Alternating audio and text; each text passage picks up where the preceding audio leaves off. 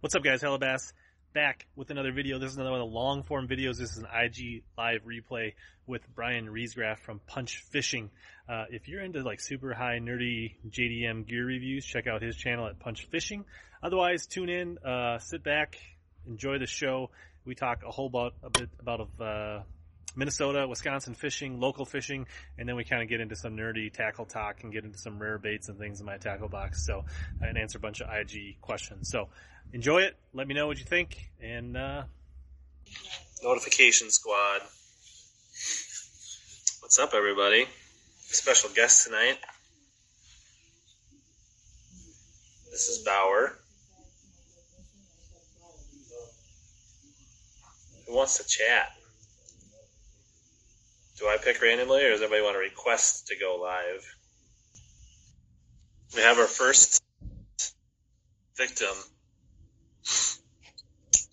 Hello? Wow, head seems official. I don't know. This is our third time doing the headset. No, I- been uncomfortable. No, I uh, I had that on because I was just on a Zoom thing with some. I've been wearing my headset so much lately for work that I just wear it and I forget I have it on because it's like affixed to my head now most of the time. You know what I mean? We have Bauer here. Bauer Say hi, Bauer. is like a legit puppy. Yeah, he's like eight weeks, nine weeks maybe. What breed? Uh, it's some kind of Western Terrier mother. I have no idea what the father is. Suspect maybe a black lab. Oh, it's a mutt. Where'd you get it? Uh, some of our neighbors foster pups and dogs. So, Hey, oh, you decided. To... Wait, so you went over there and just took one of the dogs for yourself, or are you fostering it? my wife has been wanting to get. If you chew on the boat carpet, you're not going to make it long, buddy. She's been wanting to get another dog, and uh, they had him, and so. So is that your only dog at the moment, or do you got multiple dogs? I have a uh, like a seventy pound red bone coonhound as well. Oh yeah, he was on your boat. I've seen him in your videos. Oh yeah, yeah. yeah. So does he like the pup? He is kind of indifferent to the pup. He's uh, Hmm. Not. How long have you had the pup? just like a week. Oh, okay, yeah. So. So Bilski wants to know percentage. It actually happened. Catch and release petition. Mine's sleeping. Um, Mine's sleeping next to the fish pond. the percentage that the catch and release petition that's going on takes effect this year, uh, one percent. Um, the percentage that. Wait, say that again. So somebody was asking about the, the, the catch and release petition that's been on bass heads and Oh. everything. Percent that it worked this year, uh, one percent. Zero. They already the regulations are done. But it's probably less than one. It's probably not zero, but it's, No, it's zero. pretty darn close to zero. No, it's one. It's literally zero because the regulations have already been done and approved, and they got all the materials printed. Once all the regulations have been basically approved by the government, they like they get approved months ago because they have to start printing all the regulation guides and get all the website and the marketing and the media stuff all done. They, yeah, so It's, The best- it's a number very close to zero. Very, very close to zero. Like, nothing's impossible, but that's darn near impossible. the fact that there's already regulation guys out in the world and the regulations have already been like published and produced, uh, yeah, it's not changing. So, but the, the best think- option. But you can sign the petition, and then that is evidence for future sessions of lawmaking in future years. That's depending on people actually caring about a change.org petition, though. They're they're they're mostly pointless in the world of It's just another. It's just another data point. It, it doesn't hurt the, uh, but the chance of it happening. I mean, I think we're probably two, three years out at least. Minnesota has the Minnesota has a distinct distinct the, the distinction of always being late to the party on almost everything. We're we're one of the last states. To, I mean, how long did it take us to change Sunday liquor laws? Right? it's it's we're we're we're in the we're always the last to the party, right? And it's it's no it's no accident that Wisconsin, Iowa, South Dakota, every state around us have changed and we haven't changed yet. That's like par for the course for Minnesota politics. Yeah. So I'd say now that Wisconsin's done it, a couple more years, maybe. If I was going to predict, I would say the over and under. I would set the over and under at three years, and I would take the over. Yeah. I'd take three years or more. The, the thing is, the only thing that's going to change it is like we need Minnesota legislatures. Like we need state elect, we need elected officials to push it. Like change.org position petitions are interesting and fun, and they go viral once in a while, but they're they make no difference to legislation and to like people who make policy. They don't care. They don't read them. They don't, you know, because a lot of them don't believe in that kind of stuff that, that it's real. You know, there's a lot of like change.org position petitions can be gamed. You can, you know, you can generate signatures on those things. It's easy to fake it. You know what I mean? So I don't, I don't think it's going to move the needle at all. No. But I'm a pessimist. It's another sliver. right, right. It's it's a fart in the wind. It's peeing in the ocean. All those analogies. However, the fact that Wisconsin did it, we're going to get FOMO, which usually drives things, right? Um, Well, and the fact that this year, with everything being goofy, there's not as many people flocking to Wisconsin that would be spending those early season dollars. So there, there won't be any evidence from this year like that, that a normal year would have brought uh, to like everybody drive over there and uh, right. so. Well, I, I went over there last. Section release two weeks early, like what three years ago. I feel like that's got to sit there and rot for a while before they're going to do anything more. Right, we're we're slow to change. Um, the thing is, like our DNR is like very don't they don't respond to anything. Like you don't hear anything out of DNR. You don't hear anything out of officials. You don't hear anything from press releases. I've emailed the DNR dozen or so times in the last seven eight years, and I've gotten a grand total of zero responses back ever. Like I don't know if the, do, does the DNR have PR people? Like, do they have any marketing PR department? I don't think they do. I don't. I think they're a woefully understaffed, two woefully underbudgeted, and three they got other shit to worry about than us wanting to go catch bass a few weeks earlier. I just don't think it's even like registered on their on their meter. You know what I mean? So Flip and Fish wants to know how the pre-spawn on Marion is, and I, I don't know. I haven't been out there, and uh, I really don't like going to Marion. It's like one of my least favorite lakes. I used to go there when the Panda Prog tournament was there because I would do fairly well and cash checks, and it was five minutes from my house. But Marion's really not my jam. There's some big ones out there. It used to be a lot better. You used to be able to go and catch a ton of fish, and now you have to work really hard to catch a few fish, and some of them are good ones. So See, see, you know all those lakes down in the south. I don't know. I'm a I'm a North Metro guy. I know all the lakes up in the north. I grew up in Columbia Heights, though, so I used to fish Oh. Coon and Ham and Linwood and North South Center and Forest and Green and all that stuff back in the day. Oh yeah, you know that's that's all the lakes I go fish. Uh, Linwood is a swamp. I mean, the, Linwood's got the dirtiest water I've ever seen out of any of the North Metro It used lakes. Like, really old big fish in it. I don't know if it still does, but it used to be a place where you you might only go out and get a couple bites, but you had a legitimate chance at a Oh, five, yeah. six, seven pounder in the fall or Yeah. in the spring. Linwood's got tanks, but you got to know it, that lake gets like chocolate milk all year. I don't know why. It's something to do with the runoff and whatever land is around there, but it's a dirty, dirty lake. So if you're a good dirty water fisherman, Linwood's like your jam. If you don't like clear water, you want that dirty chocolate milk. The pads all day and hope to get three bites. That's your jam. Right, right. Um, yeah, Linwood's Linwood's uh, one I hit. Uh, I go to Coon, obviously that's no that's close by. I go to um, Chisago, Green, Forest Lake when I'm forced to. I don't go there for fun. Um, too much traffic. Um, yeah, there's a there's a few good ones. Um, you know, one that people don't talk about that's actually pretty fun is Lake George up in St. Francis. Um, it's just a big bowl, uh, tons of pike, but the bass fishing actually is kind of fun on that lake if you can, you know, spectacle. spectacle. It's up by George somewhere. It's tiny. Spec. I've never heard of that. Spec. They used to Like like glasses, like a spectacle. Yeah, like deep, clear, deep weed lines. It used to. I mean, that's been forever since I've been up there, but In Wyanett Township. I don't know. It's up Oh, in that weird. same- Looks like a horseshoe. Yeah. Oh, that's the lake next to Green. Oh yeah, everyone drives past it to go to Green. okay, I didn't know it was called Spectacle. I'm sorry. And maybe it sucks. It used to be pretty decent. Well, it's literally, it's yeah, it's that lake next. I've seen it because I've driven past it to go to Green. But yeah, interesting. That's where. Yeah, I've never been. Wants to know where would you start on whitefish for pre-spawn? I've literally never fished whitefish earlier than like July or August, and I usually fished it in September for state tournaments. But I guess pre-spawn, there's like some kind of shallow bays on the west end of lower or upper. And I would think those bays would be really good, and outside of those bays, there would be a ton of fish staging. Uh, outside of Arrowhead or just inside of Arrowhead, I would think be really good early in the year.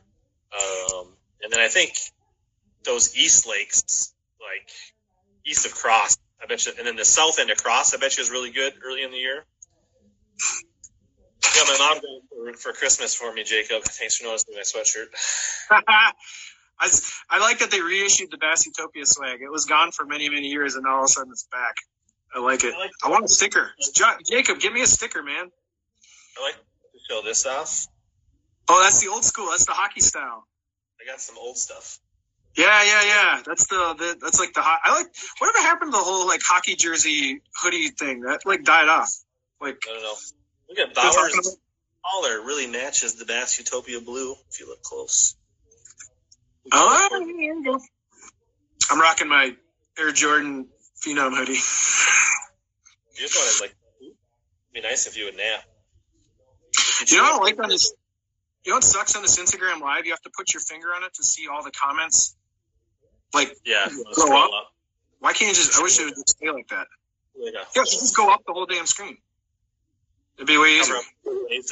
We did get a new pup. This, that's Bauer. My wife Bauer. got it, and I'm the one stuck taking care of it while she's sleeping right now. Bauer. I like the name. Is there any like significance the to it? litter was named like Chippy, Bauer, Biscuit, B names? hockey references, uh, and then we just kept it. How much for the old Mountain Dew sign? I think I was going to keep it. It's pretty dope. I don't know. What it's wrong. Nice. Oh yeah, is that is that tin? Is that a metal one? It's, it's actually a metal sign. Yeah, those old tin signs are like pretty cool. And I got, I don't know, somebody found this in a yard sale, one of my aunts or uncles, or found it, and they, nah, I'm just keeping it. But So wait, now Instagram reverses the video, so I can't. What's the tagline at the bottom say? it says, it'll tickle your innards. That's almost sexual. Yeah. It'll tickle your. Was that an actual like? Kind of like old Now, is that like a bit- In my boat, and get it stuck in its mouth, and then I'm going to get in trouble with the wife. Is that an actual vintage sign, or is that like a? I think it is. I think it's legit old. It's not. I mean, I've had it. I've had it for at least fifteen years. So Okay. So I think it's Oh. legit old. There's old. I'm good. I'm looking on. I'm looking on uh, Google right now. That was a. That's like an old campaign, and their spokesperson was like an old hillbilly, Yeah, he's on there. Yep, and he's drinking out of like a like a jug. like a moonshine jug. Yeah. Wow. Mountain Dew had an interesting marketing past. Retro. Oh my gosh. He even he even drinks out of the bottle. He goes, Yahoo! Yahoo Mountain Dew. Tickle your innards. Oh, dude, this commercial is this old commercial. Oh my god, this is great. What I'm derbies gonna- are doing this summer? Uh, well, assuming we have derbies. Um, uh, uh, the Bass Nation TOC on Whitefish uh, in like Jul- August. I want to do the Leech TBF TOC, which is on or sorry, TBF TOC on Leech in late July. Uh, the Northern question- Division in middle of August. And other than that, I don't know. Just jump in some random stuff.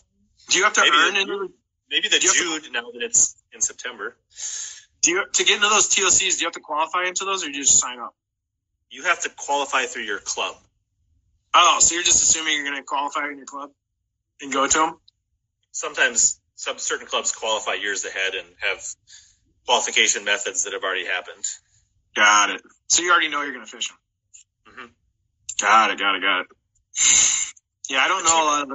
I mean, like there's no there's no uh, standard on how you have to qualify. So I know. I I've heard some rants on that in the past. How they they're pretty loosey goosey with who can represent their your club at those things. Yep. It's not always the most deserving anglers. it's the it's the who's available anglers.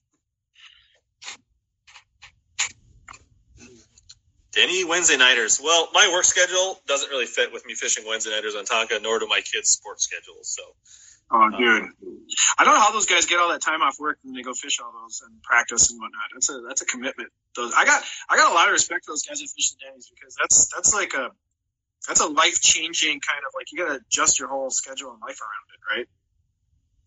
yeah.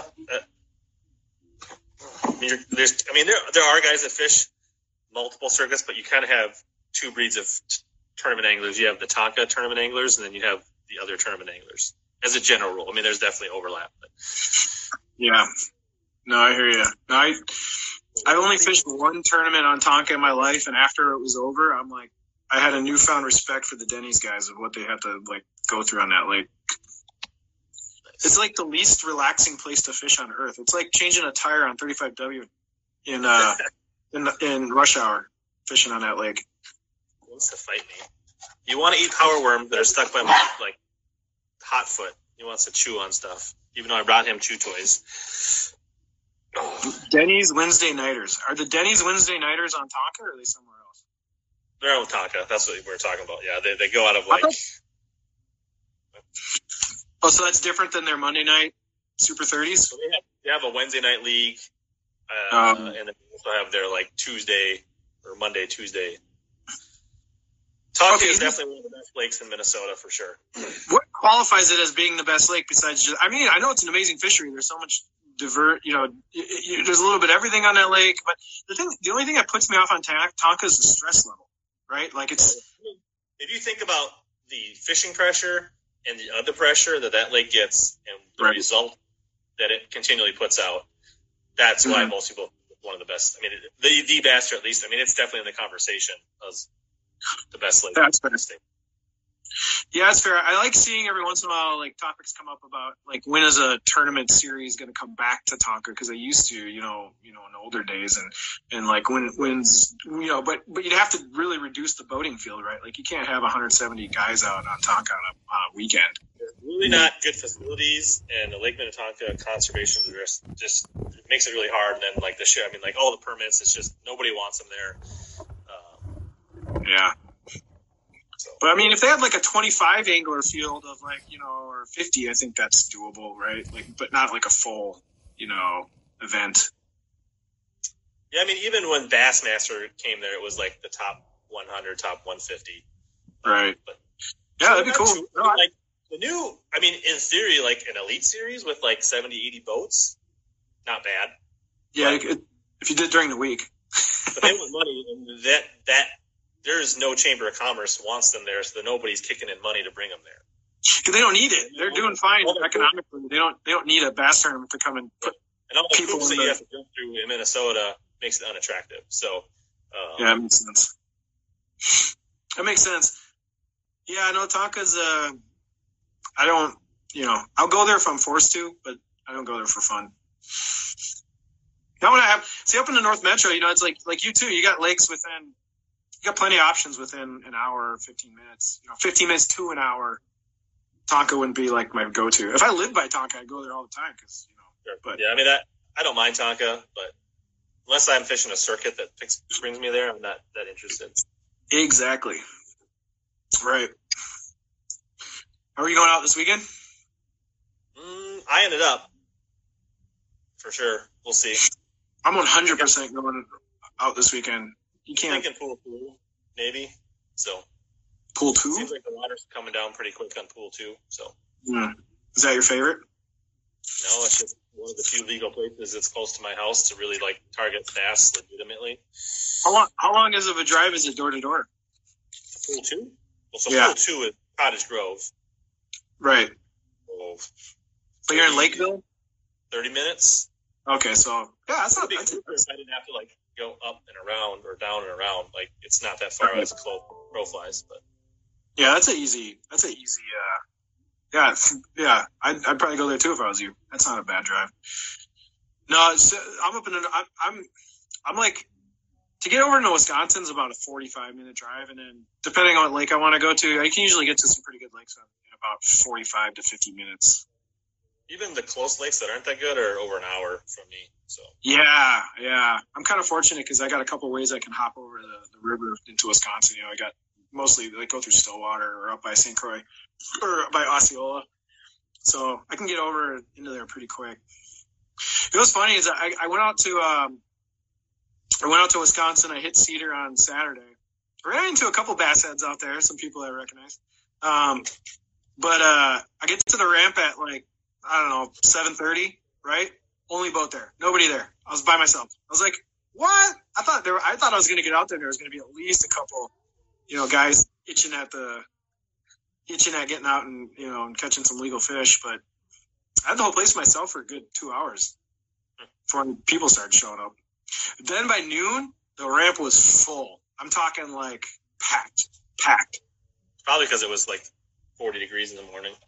Right. Well, it was a little chilly in the morning, but it got warm pretty quick by about 10, 11 o'clock. And then this was funny though. I noticed that there was a lot of not social distancing going on with the boat crowd at that lake. There was pontoons with like dad, wife, kids, grandpa, grandma, and then there was like a lot of guys fishing with their buddies. a lot of the a lot of the lake people lived on the lake were having fires and you know all congregating and stuff. I was like, you went out on that lake, you wouldn't even know that there was like a social distancing shut-in order going on. Everyone was. I guess if you families are not a big deal if they all live in the same house, but mm-hmm. yeah, but you don't know. But I don't know. I thought it was interesting. I was I was kind of head down. Go to the bathroom. Oh yeah, puppies Why? always have to go to the bathroom. They have to go to the bathroom like every six seconds. So pool two used to be pretty juicy. It was okay the last time I went there, but it was different now that they've opened that current situation. So Punk Rock Fishman says he's hitting northeast Wisconsin. So you're gonna make a drive. That's a, So he's that's going, like. Door County, but he's from that area. Like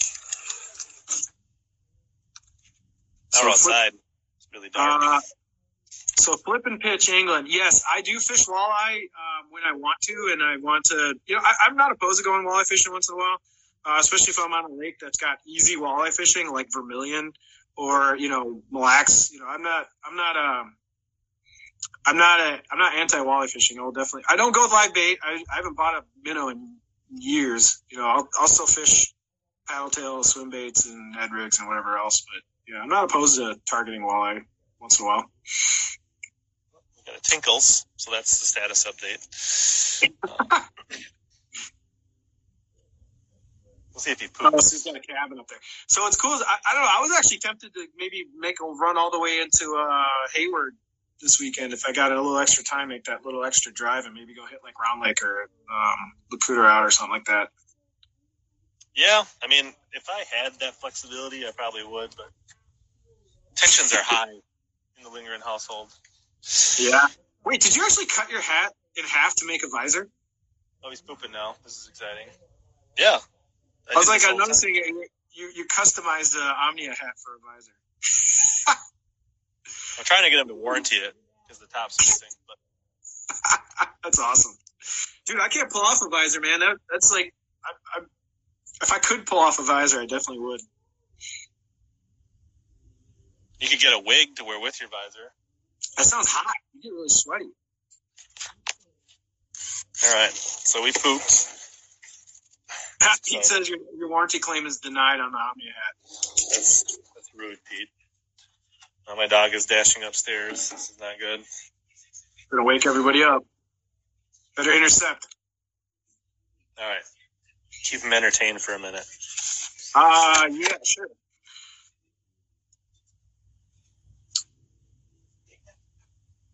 You guys got any questions while we're while he's chasing his puppy up the stairs and making sure it doesn't wake up his wife and children?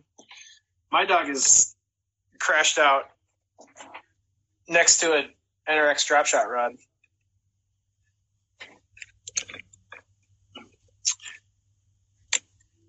I'm gonna give this a.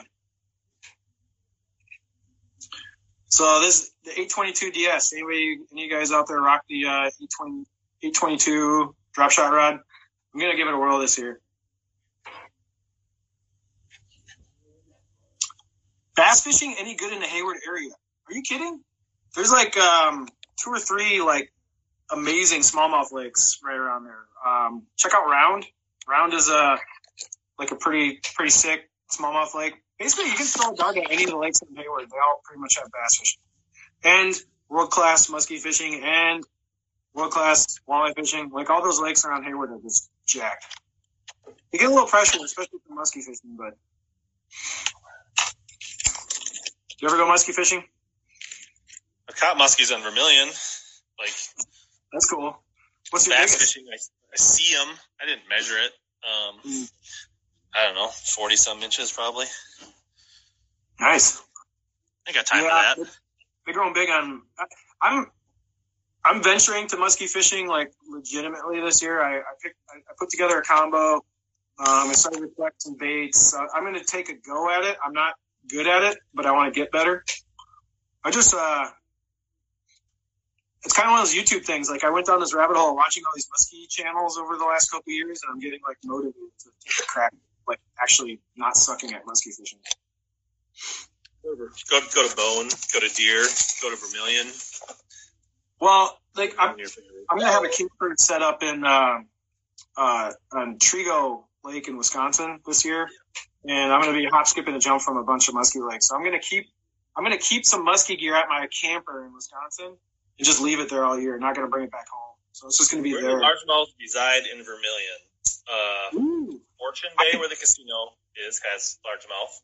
right. And then most everything else largemouth is west of the Narrows. Um, Right. The further and closer you go to Cook, the more largemouth you will run into. But they are typically in the shallower, weedier bays. Right. Uh, Look for the grass. The away you get from Tower, the more largemouth you will find.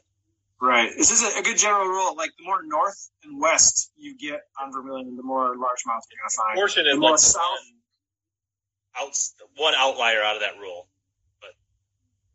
Well, yeah, I mean, but yeah, Tower. You go if you're going you're going to the south south, south, southeast, southwest. You're pretty much in smallmouth. It looks it looks like largemouth water. No, they're not there though. You won't find them. You'll probably catch smallmouth in reeds and pads and things like that before you'll catch a Right. largemouth. So I I've been fishing Vermilion more the last couple of years uh, because of that campground they put in. If you, if you like, they put in this really amazing campground, this state park. Um, it's called Vermilion Ridge. Have you heard about this? So, state of Minnesota, they built this gorgeous. Um, what's that? Pete had a question. I said we'll get to it. Oh, so anyway, long story short, if you want to go to Vermilion and you want to do it on the cheap, go to a, a book a campground at Vermilion Ridge. It's in the south um, southeast corner of Lake Vermilion. Campsites are like 35, 30 bucks a night, and they have a gorgeous giant boat ramp that nobody uses for the campsites. You can't leave your boat down there, so you got to park it up at your campground. But like, if you want to go there on a cheap, you have a really great fishing weekend. Book at uh, Vermilion Ridge State Park Campground. They have sick Wi-Fi.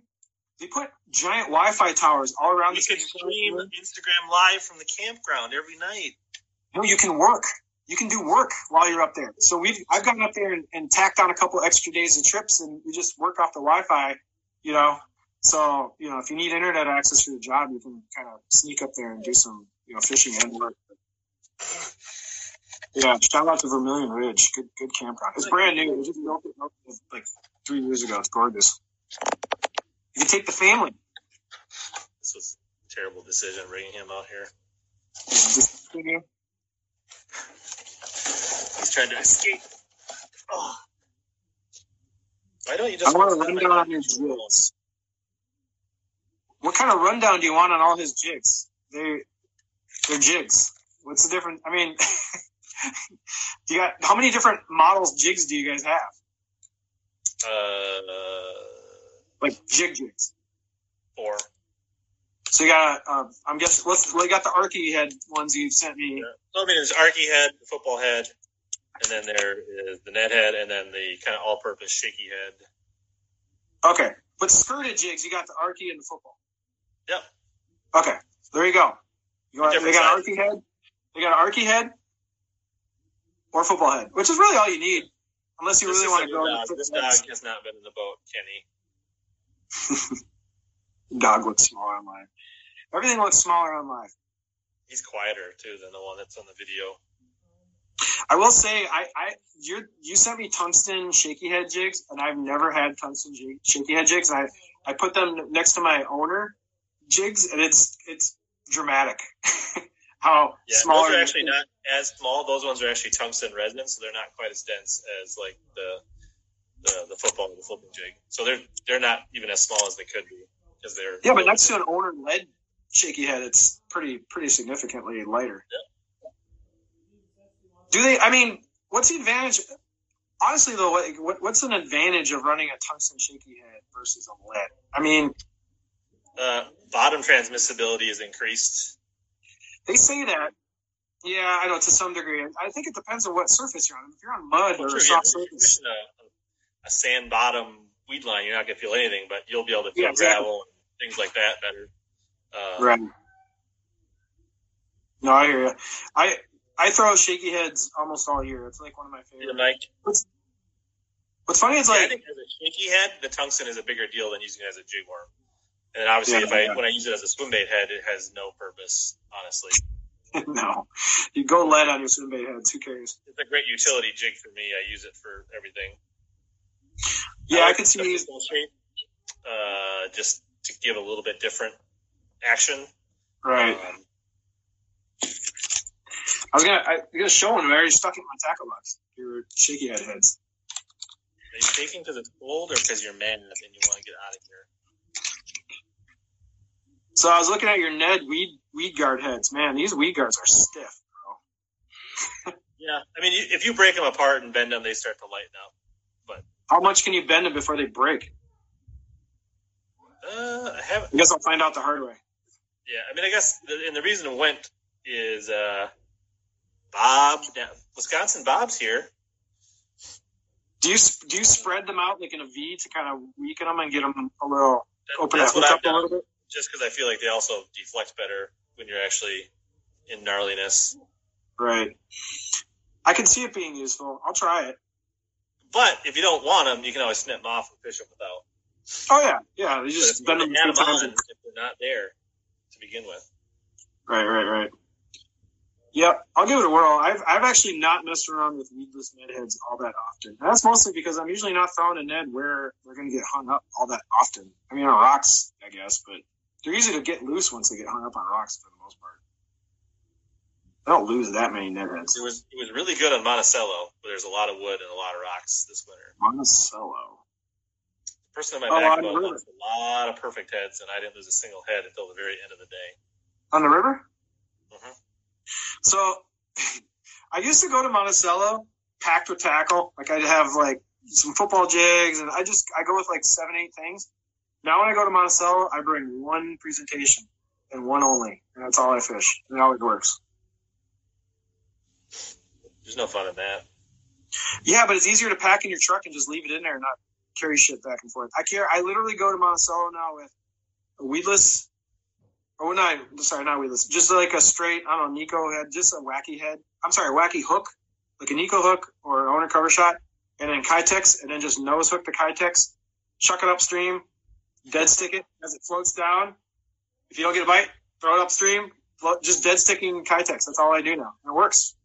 Good bit. Josh Douglas thanks you, Jacob, for your service that day. What's that? So I just carry. I have this bag. This is my Monticello bag. So if I want to go up there, I just have this bag. That, and when it's not time, it sits up on the shelf. It's got Nice. some tubes. It's got some baby beavers. It's got some uh, small swim baits. Um, Yeah. some Ned stuff. That's about it. A Yeah. couple small It's- baits in there. Some square. You don't need to pack a lot. bills. The other technique I'm going to play with next year uh, that I, I kind of always had a feeling it would work until I talked with a guy and watched him do it, and he did it, and I was like, oh yeah.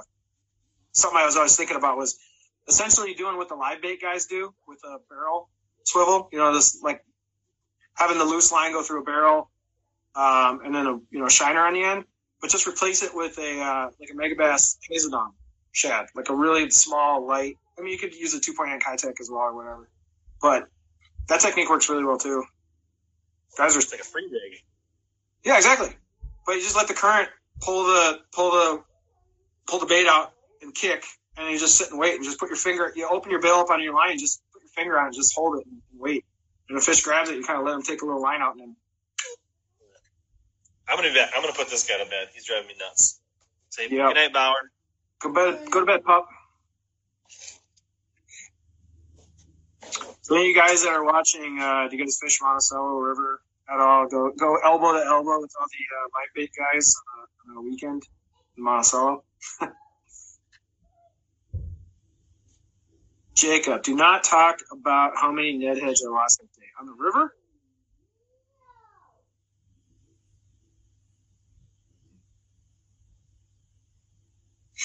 I don't know. I, I I like throwing Ned heads on the river from a boat and throwing it upshore and bringing it out. But you know, throwing Neds as uh, on the bank, throwing on a bank fisherman, I kind of got bored with that. Kind of a slow, boring way to fish sometimes, but it works. Got to use a heavy head to get down in the current. That helps. Who do we got? Bob Downey. We got Robert Downey. Nice. Iron Man's in here. What's up, Bailey? How's it going? So, Bailey, do you host that podcast? Is that your podcast, the one that everyone's on, that Serious Angler? Is that your deal? I suppose I should actually like do my research before I ask questions. What's the fun in that? Nice.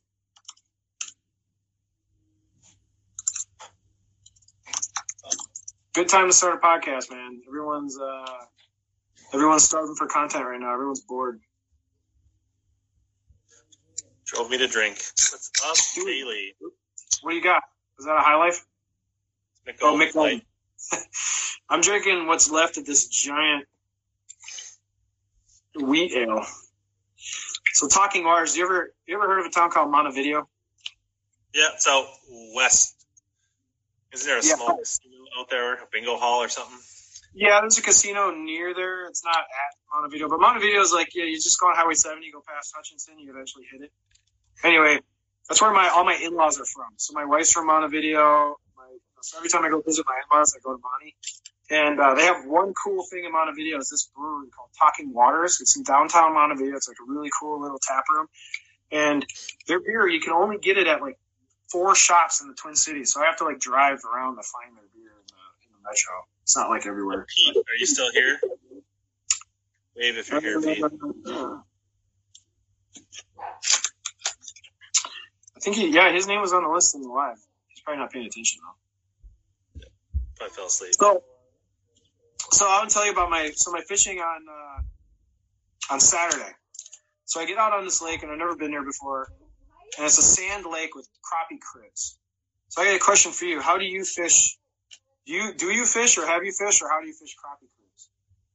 Can't say that I've done it much. I've seen them a little bit. They're like everywhere in Wisconsin.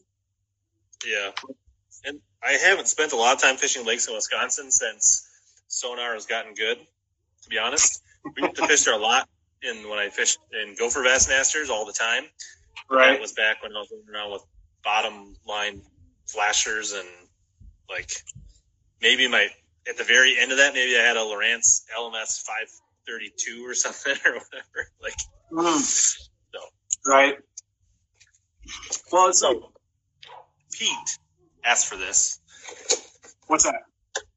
He said he wanted to run down on the jigs. Oh, is he gonna? Is he gonna? Are you gonna supply uh, Omnia? Here's your chance. Pitch him. Tell him why they're great. So three eighths ounce flipping jig, half through three eighths and three quarter. I got mine right go- Yep, the half and three quarter. So um, let's get one that's out of the package here. So Pete, Omnia needs to carry these.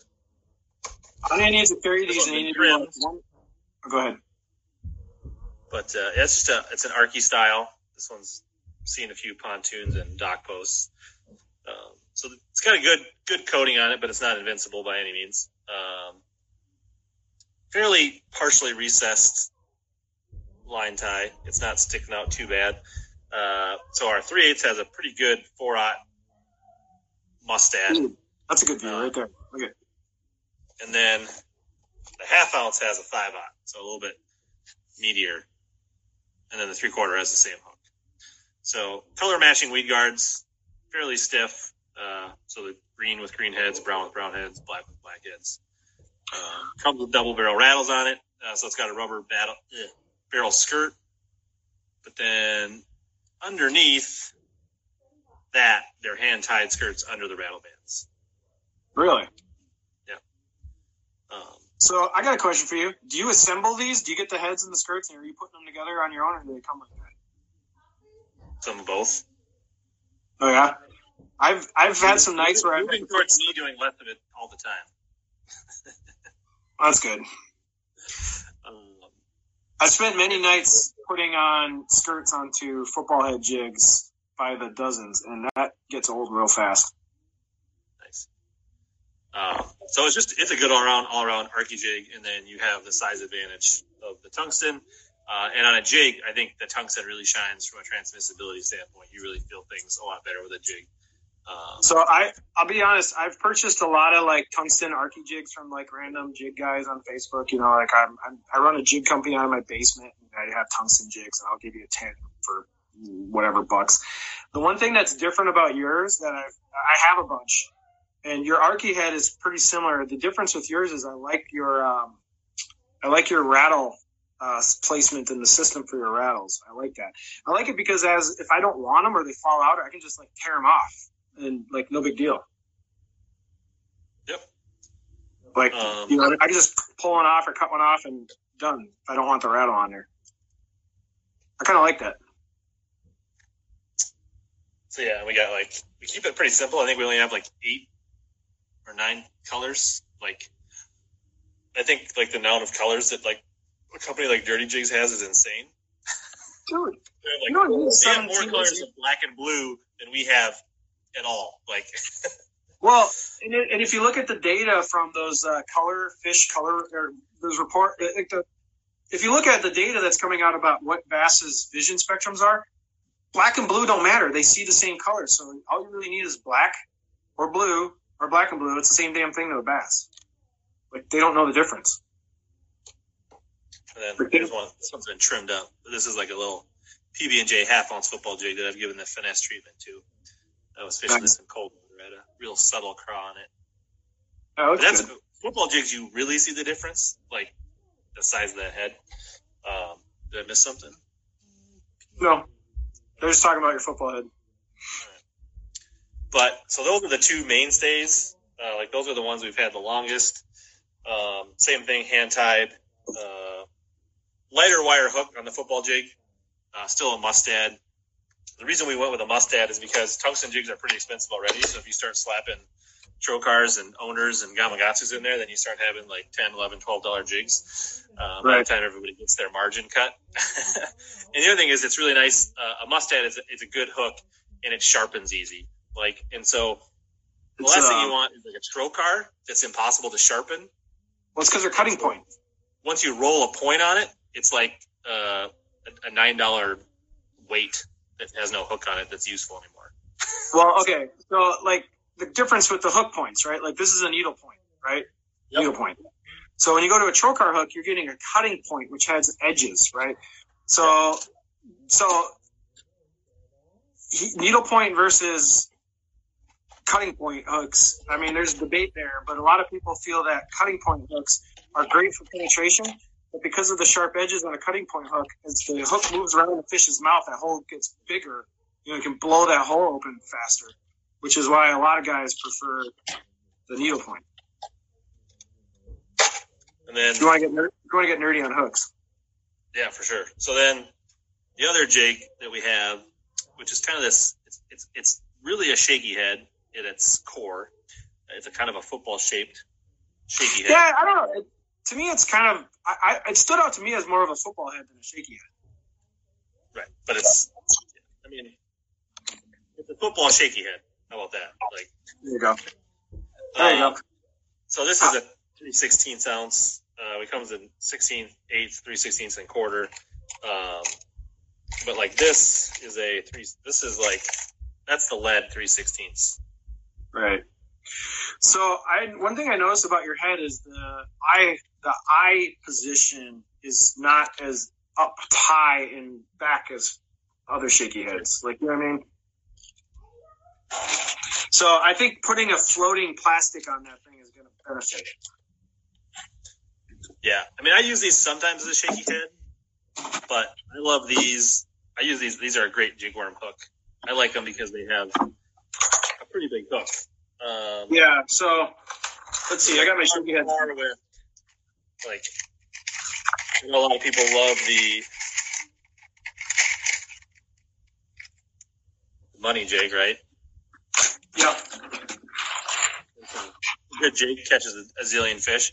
I just like a little bigger hook, especially when I'm fishing like full size like senkos and bigger worms and stuff like that. Right. So here's the owner in the same size. This is a one eighth owner and the one eighth tungsten they sent me. So if you look at the owner, the owner's like a, a half moon, but then a flat bottom. And then yours is literally like a little squished football. Mhm. And then the owner's got the twist twist lock. Your hook's a lot smaller too. Yeah, that's a pretty big hook on that shaky head. I mean, Yeah, the owner's got big hooks. That's kind of my go-to um, shaky head. But a shaky head that I really like, if you don't have a floating plastic, if you're going to throw something that sinks like a trick worm, is the Mega Strike. Do you ever use these guys? No, I had some. So these guys, these guys have a ramp. So if you don't have a, you know, look at see on the back of it.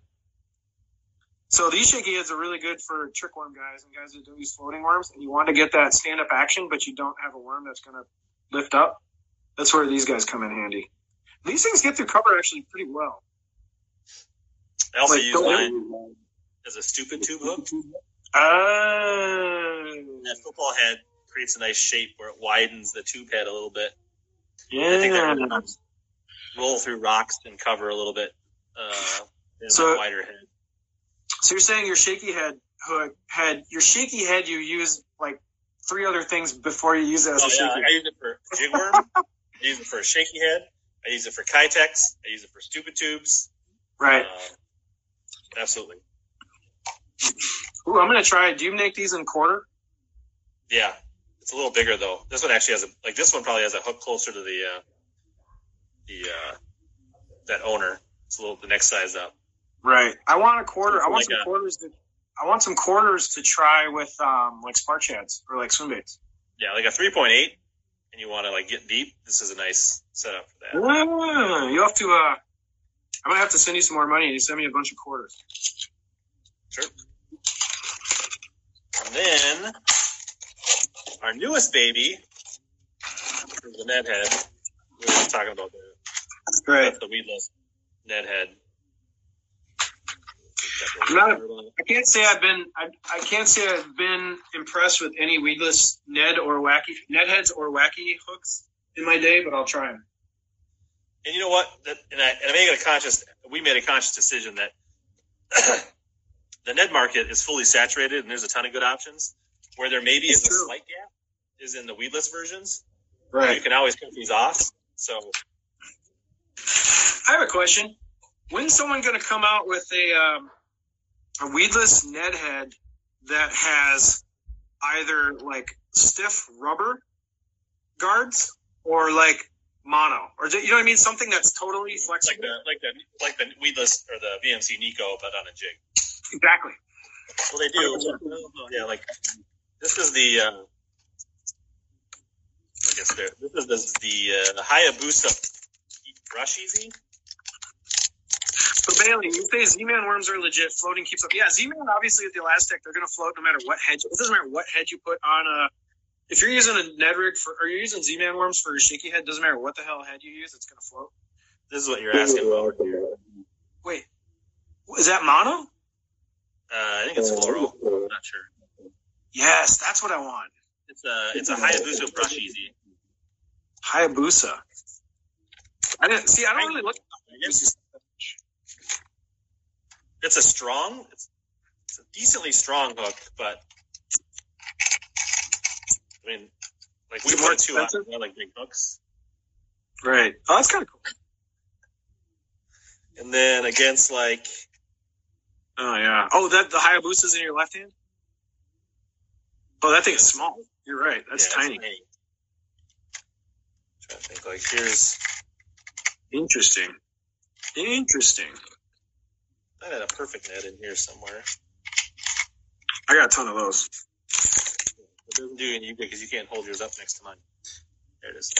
Here's the perfect net. So that just shows Oh, yeah. how small that brush is. Maybe they have different size hooks since I bought them, but So the Perfect Nets came out with a size two aught hook, but then they later came out with a one aught. So they have a size two aught and a one aught. I'm pretty sure the one I was holding up is the one out. I wouldn't have bought that smaller one. Oh, you mean the two aught? Uh, two aught in our um, Neds. And I guess like one thing, like our packaging was really designed for online retail. Like, this is not something that's going to like wow you when you're walking down a big box store. Dude, Uh, every every single jig I've bought from a guy on the internet comes in these bags. Nobody does But- flashing intent. because this saves me a ton on shipping, Right. which that Well, yeah, it flat. saves saves you money when you buy them, and then you can actually store the. I mean, like these, they go in your box. They're good. Like honestly, Oh yeah, I know exactly, dude. You're preaching to the choir. I I baggy everything in my tackle box. I keep everything in there. Yeah, I, throw them away. These are a pain in the ass. And then it's like I just got all these floating jigs, and after a while, I don't know what they are, what size they are. Right. No, I hear you. No, I yeah. Th- this is the superior packaging. I agree.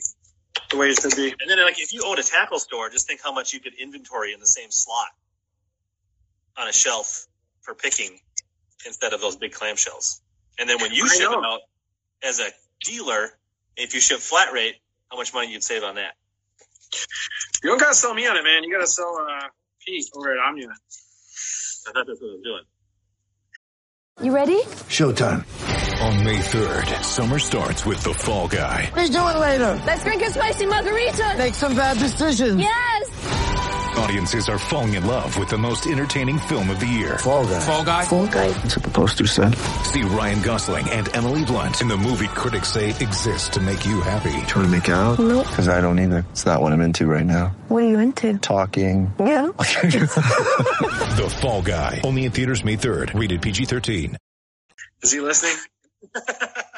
Pete, put in your pur- purchase. Put in your purchase order right now. Come on. But that kind of goes back to my packaging. That's what I do for a work for a living is optimize packaging and supply chains. So For what industry? all industries. Well, okay. Like, what are your biggest clients doing? Like right now, I uh, have done some things for Weber Grills. Oh, cool. Um, I've done stuff for Club Car. I've done stuff for Trane, for Rheem, um, medical companies, General Mills. So we, Just little you and I have that.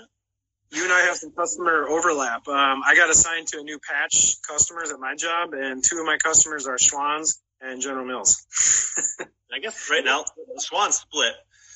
Not talking fishing, but they actually split their home service, the like the yellow trucks off because Schwan's used to own, uh, like, or I guess, well, they were all the same company, like Red Baron, Tony's Right. Pizza. That's all Schwan's, right? They have the Right. Yeah. grocery side.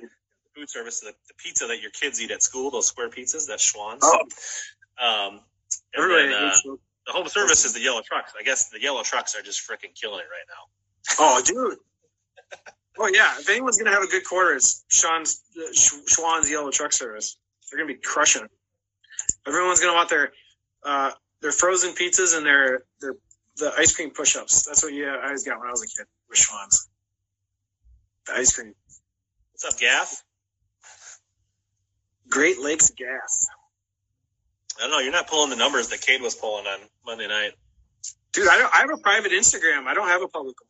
I purposely don't blast. I don't want people following my on Instagram. To be perfectly honest. You don't want us seeing you skateboarding and things like that. well, no, my Instagram. I keep my Instagram for like personal, like you know, pictures of me and the kids and family and camping. And, you know what I mean? Like, I'm, dude. My, I don't want to be one of those guys that Instagram feed. No offense to the guys that do that, where it's just like 700 pictures of you holding up four, five pounders at some random lake all the time. That, I can hear you talking that- about me right now. That, that shit's that shit's boring. Everybody does that. I don't know. I my my Instagram's just kind of like What if it was all pictures of tackle? Would you be more interested if it was like Hundred percent, but not many people do that. I'm all in if you're just gonna post cool pictures of your tackle and shit. Aztec is mainly pictures of jigs. That's true. That's very true. Well, you know what I mean. though? I don't know. I, I I'm not trying to build up an Instagram following. I don't really give a shit to be honest. If people want to follow me, go for it. I'll I'll add you, but I don't want all the bots and the you know the info scraping that that happens on Instagram. Don't get all tin hat on me. Dude, I work in that industry, man. I know all the data stuff that's going on there in, in the world. You can read my data. Oh yeah, no, companies already know that, and they do. I, I, I, work in an industry where data is gravity, and data is the new oil rush right now, and all companies are just collecting as much data as they can. Then they're going to figure out what to do with it later. So many companies have the capability of just scraping and storing infinite amounts of data, especially with like my I work for cloud services. Like all these companies are just sucking and collecting and collecting and collecting, and then they're going, now what do we do with it? And that's where me and my company comes in and we help them out. But data is the new gold rush. It's the, it's where all the money's at now. All your data is being bought, sold, traded, analyzed, predictions.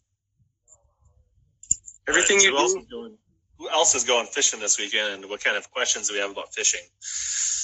Yes, or if you want to talk about uh, AIML workloads and data ingestion, let me know. But no, so fishing. I want to tell you about my. So on Saturday, I pull up to the lake, and it's a new lake.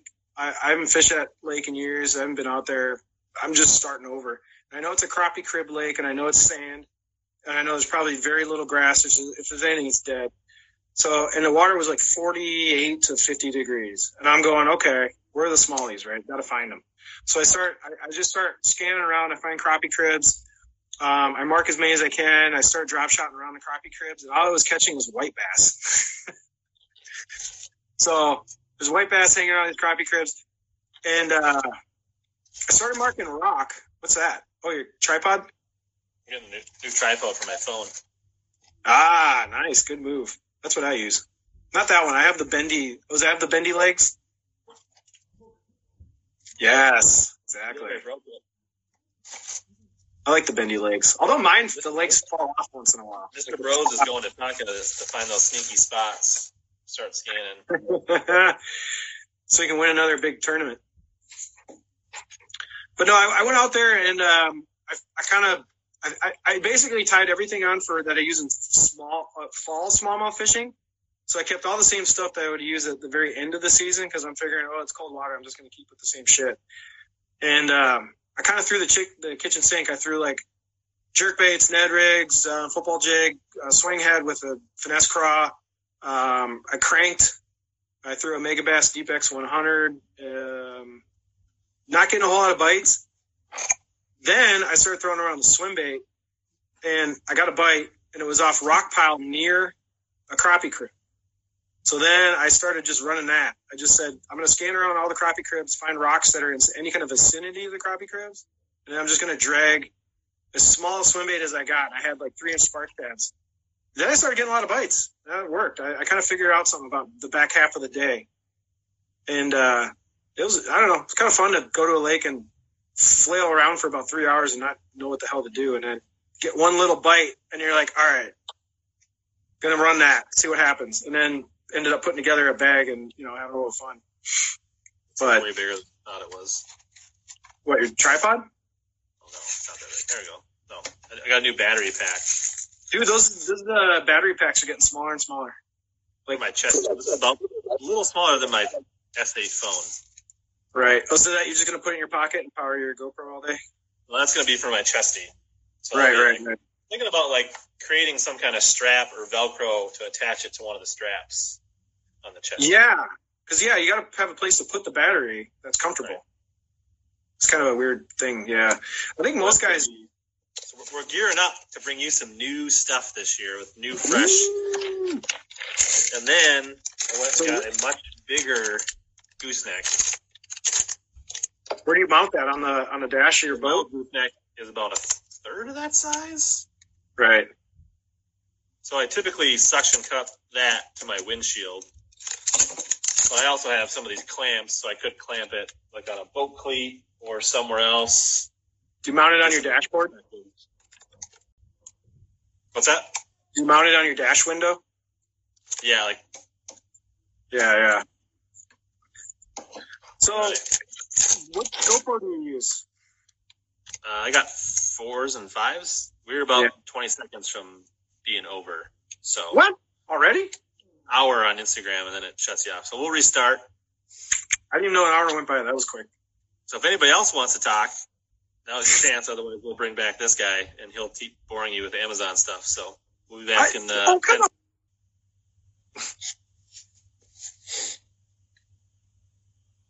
What are you talking about? What were you talking about? No pants? I'm not wearing any pants. Well, you're in IT. That's normal. Um, It's very true. what what is the what's the bay that the mountain beach is in? Oh, um, Cooks? Yeah. So I would say Cooks and West Arm is where I probably spent most of my time on Tonka. And then I have a, a special spot in my heart for I like Maxwell. is Excelsior Bay? Is that like a little tiny lake off to the side near Maynard's that thing? Yeah, uh, I don't remember off the top of my head. I have to look at a map. You know it better than I do. School is never going to get you anywhere, Jacob. Jacob, what's your major? Brian and I went to school, and look at us. We're stuck talking on Instagram Live late at night. Is that what you want to do with the rest of your life? Think about it. Where'd you go to school? Myself, I went to University of Wisconsin Stout. Nice. Cool. What was your major? Packaging. Really? They had a packaging major? Mhm. That's pretty cool. Well, there you go. You ended up in your uh, in your wheelhouse then. How about you? Uh, I IT. I went to. I did. Uh, I I get bored with my story, but um, I basically went to tech college. It took me four years to get a two-year associate degree, but I was working in IT the whole time. So I was like literally just paying checks for my college because I was working full time, and then going to night school. So I went to night school on weekends, tech college, just to get a degree. So I had it on my resume. So I didn't do a four-year. That's what Jacob's doing. He's going to school so that he can just work at Omnia. Hey, it's a growing business. Could be in worse places. You know? I don't know. I don't know if he's essential right now though, so he may not be going in. Oh, anyone selling tackle to fishermen right now is definitely essential. What else we got to do? We all got stimulus money now. I told you, one of these tackle companies right now needs to do a stimulus sale, like something that tacks onto the whole everyone getting their stimulus checks. It just needs to let it rip. Tackle Warehouse. Tackle Warehouse usually did a stimulus sale, right, around tax return season. Yeah, maybe. I think they're concerned that they're, I know, running a skeleton shift, so I think uh, maybe they were Mm. good worried about running a sale and overwhelming their associates. No, that's a really good point. They probably don't have the body. Chris. I'm banking on it. I feel like hopefully what we've done here in Minnesota will pay off, and we'll be back doing the things normal faster than other places, but only time will tell. Yeah, who knows? It's hard to predict, right? We're not. You and I don't have any say. It's you know what I mean. It's like there's bigger powers that be on these things that make these decisions. I know. I mean, I, think the early tournaments are probably going to look different than the tournaments you used to fish, as far as there's probably going to be some enhanced rules and probably not big meetings the night before, and probably like staggered check-in times or like. That's a good idea. uh, Yeah, what do you think- okay. Fish off. You don't like go up and sit there and talk on a mic. You just kind of drop them off. And I've heard there's been tournaments going on where they literally like drive through weigh-ins, drop the fish off, and then basically an email blast goes out with who won, and they send you your money later. That's a great idea. I I heard think that they're doing things like that in Arizona right now. That actually might be a lot easier to run as a tournament director. Just tell the people to get the fuck out of here after they weigh in. See yeah, Don't forget me when that happens, Jacob. Yeah, I I think it's going to take a lot to not have tournaments happen in, in June, right? The ones that are scheduled. Yeah, I mean they just uh the what Fort Frances just canceled, and they're in late July. Okay. I was like, that's felt like it was really pessimistic and jumping the gun to cancel that already. But It's true. Canadians, You don't hear much about Canada. What's going on up there during this whole thing? Uh, you think I, I like? I don't know what the hell's going on in Canada. You hear about everything else. You hear about New York, and you hear about Wisconsin. You hear about Michigan, and you know. But I, when was the last time you heard about what's going on up in Canada right now? I saw a quick story on Twitter about Ontario. Okay, what'd they say? I would say they're probably in like a similar shape to as a Wisconsin. So not good. Not not terrible, but not great. Yeah, chemical suits with patches. on so, oh, so Pete's saying all the anglers should fish in hazmat suits with their logos. That's actually pretty good, Pete. They could be, um, was it dye sub- sublimated um, hazmat suits with everyone? They could have like, you could have like Rapala hazmat suits.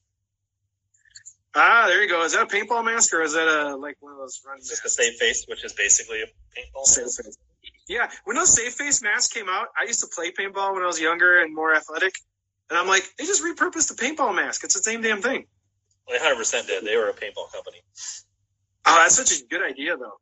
I did wear my buff to Cub Foods the other day.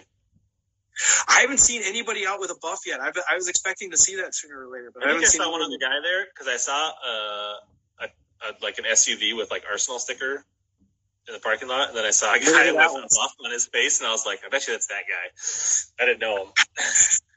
Was it Fabiano? No. Did you spot him? No. He lives on the other side of town from. Yeah, he's in the West Metro, right? Yeah. He's like Maple. Grove. Yep. Yeah, but he get, he's out and about because he's got to go supply the tackle shop. So yeah, I see him running around because I live I don't live that too far from Capra, so every once in a while I see him running around my my area. We just mentioned that, Pete, and I just thought that was crazy that they were already scheduled. They canceled that tournament in late July. Just seems weird. Yeah, I don't know. I know all I know is that Andrew in our league, he he spent so much time getting thirty like thirty six permits for tournaments this year. If we got to start canceling uh, he put all that work into that, getting all those permits straightened out. You know, that was months of work on his part. He's the only one doing it. like Greenhorn. I mean, not not diminishing Greenhorn, but what what do you get? Like twenty boats, Uh, yeah, it's between seventeen and twenty five typically. right? Not- well, that's a a pretty manageable number to say. Hey guys, like stay the fuck away from each other. Like Oh, yeah. agree. ahead of time. We're not gonna have a meeting. Like we're gonna do things group text. We're gonna like stay in No, your I- boats. I'll call you up. You weigh your fish. You don't like loiter. Like you just do things and you get it. You, you figure it out and you do it smartly. No, I agree. that's I think I think to. you're right. I think I think I the think- club tournaments are better off. the bigger tournaments like a Fort Frances, um, Yeah. the Bass Nation Regional. Thankfully, that's late August. So, um, what are my thoughts on REDCREST? I think they're morons. So wait, did they book this? Did they book So- the same weekend as it, or just around the So- same weekend? Uh, to be determined because Bass did not publish their dates yet. Right. Um, So they got they had inside information and they went to go on top of them. Maybe they did, but Bass hasn't announced it. But just to be at the same time, I think they're foolish. Um, I think they're going to get buried. Honestly, like you have to split time and choose, Right. I mean, what percentage of people are going to go to the REDCREST? Most people say, "What's a REDCREST?" Like, Well, it's a TV show. It's not. A, it's not an event. It's a TV show, right? So they, they in their press release they were talking about how this is going to be a big show. Like this is going to be I guess we'll see. Yeah. an expo. It's going to be the whole thing. Um, and I just I think that's just and I think they're fishing at a really they could really do. I mean, late February in Grand Lake could be really good. It also Mm. could be miserable. Mm. I mean, like when they were there when Cliff Pace won it, it was borderline. There was some guys that were catching them, but there was a lot of guys that struggled. And even Yeah. Cliff Pace didn't weigh a limit each day. He got like 13 or 14 bass when he won the classic. So Wow. if you're on an every fish counts format, that makes for a pretty dull event if people are struggling to get five. I think. I think with the history of MLF and what they've shown so far they are definitely trying to disrupt bass as much as they possibly can. Right. I think they're, they they got to. You know. So I'm not surprised that they would book something around the same time period as the classic because that's that goes with their Their historical egos are probably almost as big as their pocketbooks, to be honest. it's easy to have guts and to be ballsy when you got billionaires backing you, right? Because it's not your money on the line; it's other guys' money on the line. Right? I think this maybe it'll go well for them, but I think there's a lot more risk than the upside that, at this point for them. And I think for the hardcore bass fans that like tournament anglers, these moves are the exact things that alienate them from the hardcore base. Right. I think from the start though they've said they're not they're not going for that base. They're trying to build a new base. Like I don't know if they really care about the hardcore bass angler at the moment. I think they're trying to find that market that's under that they, they're trying to find a new market maybe. I don't know. The thing is, none of none of these none of these circuits release their numbers publicly, right? So you don't know, like you don't know as a fan who's winning or who's doing better or who watches who's got more. views. who's. What's that? who's making money and who's not? Exactly. Well, we'll never know. All this stuff's behind closed doors, and that's all those numbers are private. You never, we're never going to know the true um, nature of the success. Like how you, who's making more money, who's getting more views, who's getting more clicks, who's getting longer view times. They're, they're never going to release that stuff. So it's like, you know, you can have a feeling who's doing better, but nobody's ever. that's kind of interesting because you know they laid out a pretty good chunk of cash for the FLW recently. Oh, yeah. Yeah. it wasn't cheap. Mm. Um, Well, and I'm sure part of that model in which they did it, they were banking on all these BFL and Toyota Series revenue, which aren't happening right now. yeah, big point. Yeah, yeah, and if they don't make them all up, that's a lot of lost revenue. Um, big facts. Big And facts. then when you see the Toyota Series and the Tackle Warehouse Pro Circuit, all those sponsorship deals literally came in the day before the tournament series started. So which means they bought those at a discount sponsorship. They weren't getting Last- Last second So- deals. It's interesting. So you know, they're uh, we'll see. Yeah, that's the whole thing. It's like you got to just wait and see. You see, you know, Yeah, I, the I whole- want to be fans of it all, but it pisses me off when they say one thing and then they do things contradicting uh, to try to like tr- clearly be the only show in town and try to like push everybody out of the way. It's just Mm. Yeah, that's fair. I think when this whole thing went down last year, I'm going. I just want to know. I want to fast forward like four years and see what really ends up shaking out. You know what I mean? It's it's it's one thing to predict, and then I want to actually see how all this. I think the end game for MLF is they want to buy Bass. Like at, at the end of the day, I think the whole idea is for them to bury Bass. That's what they want to do. If you think like ten years from now, if they haven't acquired Bass, I think that's a failure on their part. I think that's what they want. that's just for you, Willie. What's that? Your champion sticker? Basket. Oh? Oh, your Basscat. Yeah, yeah. Which Basscat do you have? I don't know the difference between Basscat models. It's a Pantera Classic, 19 footer. Okay, nineteen. See, I got a. What what motor do you got? 200 Merc EFI. Okay. Oh, that's got to push pretty good on a nineteen footer. Huh? It's decent. What's your top speed? Uh, when I was newer and before I put talons on it, it was low 70s. Now it's upper 60s. Wow, that is quick for a nineteen foot. Jeez, that's cool. I got a one fifty VMAX. It tops out about 54, 55 if I don't have stuff in it. Not super fast, but does the job. I pay cash for it. That's all that matters. It's paid for. no loans. You will. I ran out of beer. I don't wanna go- on, uh, I don't remember if it was Instagram or Twitter or something. Jameson. Okay, Peter, are you drinking Jameson straight, or what are you mixing with your Jameson? Are you a Scotch? Are you like a club soda guy? Or are you like a ginger beer guy? Are you a Coke guy? Okay, wait. Oh, Will. Will, if you ever lose your lure wraps in the boat, you can just Okay. take an empty beer can on the rod and just wrap that around there to protect it and keep it from tangling your lines right on the hook. in, in your rod locker? Yeah. Huh? That's a. Are you la- are, Does that that doesn't work? Why wouldn't it work? It wasn't Well- Little John. Yeah, I saw it. Spro Little John. I like those flat sides. I got a few of them. bait games? Bait games? Uh, sure. Crankbaits are my weakness, though. I don't. I'm not. I don't have a deep bench of knowledge on crankbaits. I know what I use. Do you fish that around grass? The Spro Little John. I think you fish that everywhere in the fall. Yeah, it's pretty good crankbait. Not great around grass. It gets the job. I mean, I would much rather fish a DT4 or DT6 around grass. Oh, I love Oh. DT4s. DT4 is my favorite. I'd say probably more fishing around wooden rocks. I think I caught a monster walleye on the Mississippi River. This is what I was throwing. Sexy shad. Didn't do that, but Yeah, it's for Little John. I mean, that's kind of like the that. The nice thing about those Little Johns, they're easy flat side to get. Like most stores sell those. Like you know what I mean? It's not like a. It's not rare, hard to find flat side. value bait. They're not that cheap though. They're kind of expensive. No, I mean if you compare it to other flat sides, like if you compare it to like Bass flat side. a deal. But like, yeah, flat sides are usually not cheap. No, that's true. Are those Little Johns? They're plastic or are they balsa? They're not balsa. They're plastic, right? Uh, they're plastic. Yeah. Shout out to Pete. I'm. Can you guys carry Sonic Side, Megabass Sonic Sides, please? That would be nice. Only if they're good sellers.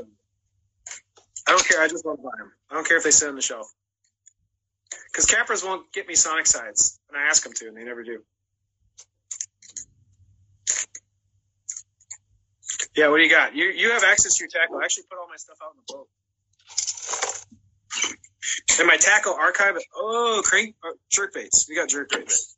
All right. We'll go back to going- back to my club days. What I used to catch bass on in Wisconsin in the pre-spawn. Okay. It's not a. It's not a Rapala. Yeah, it is. Is it? Yeah. Oh, it's a little husky jerk. It's a little husky jerk. Yeah. What's that? That's just my intro to. Small husky jerk. Yeah. That's where my jerk. I don't. Yeah, probably, here's a bigger one. I don't, dude. I don't even keep husky jerks in my boat anymore. I have them, but they're just stored away. Yeah. Isn't it sad? So I'd say that's probably one I would throw a lot back in Wisconsin back in the day. You lead core it. You lead core and drag it. Probably not. like, The husky jerk is still beloved by walleye fishermen around the world for its lead core dragging abilities. oh, there's a random lead strip just floating around the box. Probably was attached to a bait at one side. Ooh, I like the clown. wasn't for a while. Probably tried some X-Raps. X wrap clown. That's the ultimate pike bait. Smallmouth too. I like to think that's wraps. What would be the next logical step to step up your jerkbait game? Um, I would say like a KVD probably. You kind of Oh. that's the progression. You go from husky. Four KVDs. Oh, rogues, Smithwicks. See, Kenny said the same thing. Rogue, Smithwick, Rogue. No, we we made a big jump. Oh yeah, Lucky Craft Pointer. That's a good one, Pete. Try to get in the pointer game. Ah, well done, Pete. Pointers. Before Megabass, pointers were the. I mean, those were the Cadillac. Yeah, Right? right, right. Yeah, they're the expensive ones. There's still you can you can get good deals on pointers. I see them go on sale once in a while. I've, I've seen them go for like fifty percent off, and I've been tempted Yeah, to buy like Lucky of them. Crafts cost like eight dollars now. Right. What happened? They were like they used to be the high end. Now they're. I mean, maybe it's just a, them being popular. They've been able to lower the Supply price. and demand, I think. Right. Well, the more you sell, the cheaper they can make them. Then I played around with these guys for a while. I don't have my jerkbait box. It's out in the boat. Although I have some stuff. I have some stuff. Hey, I got a question for you. Do you throw a straight white jerkbait ever? Yeah, A pearl? I mean, just when do you throw it? we'll get to that. No, I do not. I, you, I can't see the head. What's the head? You're covering the head. Oh man, no, I don't. That's not ringing a bell. That's a very distinct eye, if you know those. No, I've never owned one of those. I usually can tell if I've owned it. I don't. I don't think I've owned that. RC stick? No, No. No. Um, it's a. There you go, Pete. It's an EMA flip. Nice. Good job, Pete.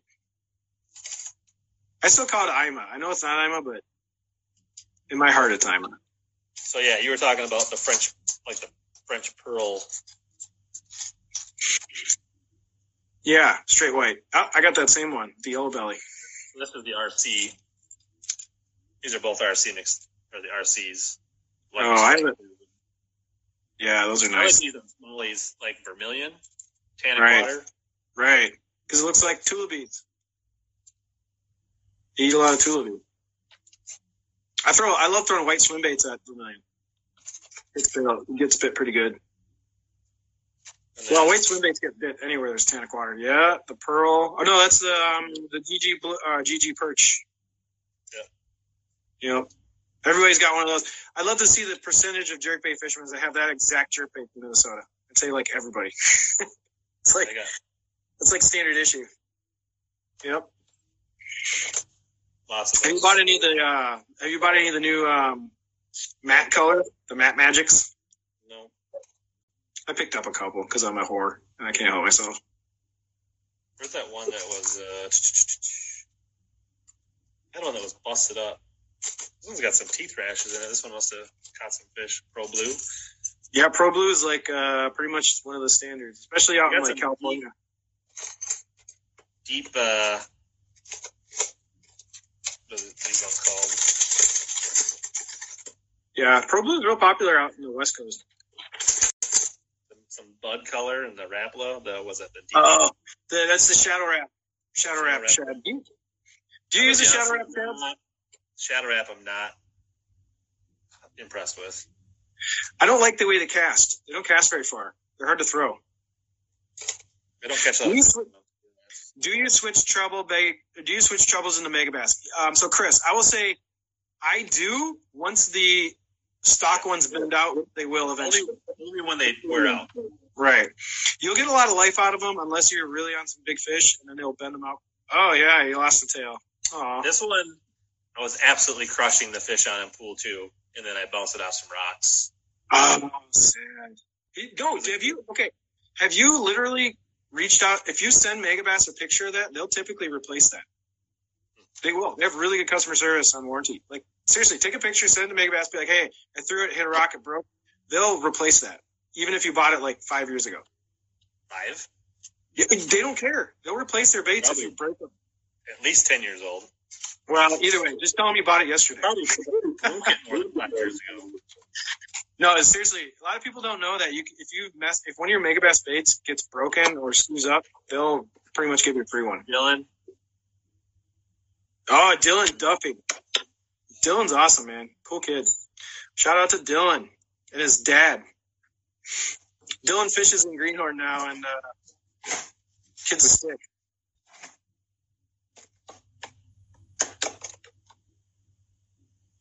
Jerk, pause, jerk, jerk, broken bill. Are you talking about a Rapala?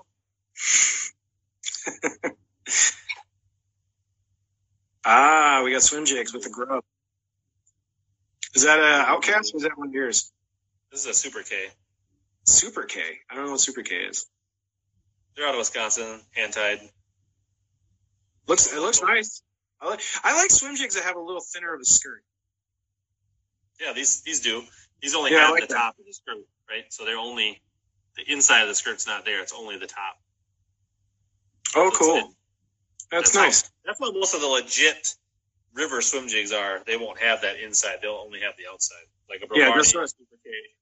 Um, Right. Oh, that's nice. yeah, most of those, like all those, right, they only have the inside. Got it. Do you, can you? I mean, theoretically, you could just trim those off. Definitely look at Super Ks for sure. Well, theoretically, if you have a swim jig, you could just cut off that inner material yourself if you want. Get the same effect.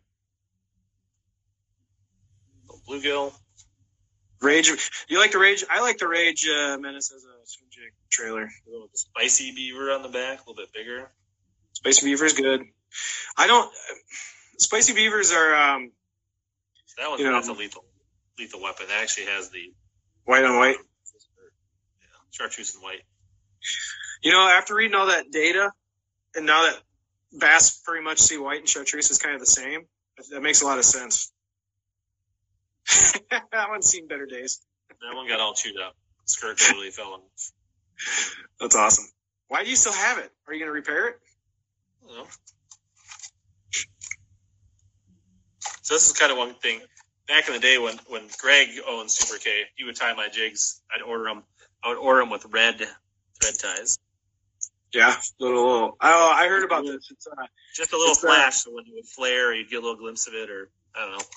I, I call it like when the when the skirt blows up and there's something like red underneath, right? So what are they called? Super K. Yeah. Are they on, they might they got to be on Facebook, right? Got really fancy packaging. That's uh, you buy those off Amazon in bulk. Super K Fishing is that them? Yeah, these guys are really good, legit. Rovarni baits. Ravarni. My wart box. I don't really have a wart box, but I've got some warts hanging over here. All right, I'm gonna follow your Super K jigs on Facebook now. Check them out. Kenny wants to see some warts. What? Look at warts. Oh, he wants to see wart box. I was gonna say if you want to see warts, that's a little personal, don't you think? So if it says wiggle wart on the bottom, That's supposed legit. the deal. Right. The OGs. So all of those just hanging there, hanging out. You just wait until they go higher in value so you can sell them Those on are all original. I mean, they're not prime prime colors, but you could get them painted. Right. Those are all the. What do those go for now on the uh, aftermarket? I don't know. Muddy River. Yeah, when the guy's not busy duck hunting, he makes a decent jig.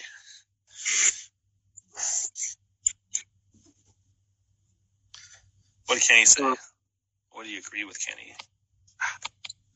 I'm looking at. Wow, this guy pumps out a lot of jigs on Super K. Holy cow. He's got a bazillion colors. Dude, those custom jig makers always have like 35 colors. Cozy. And he will tie anything you want.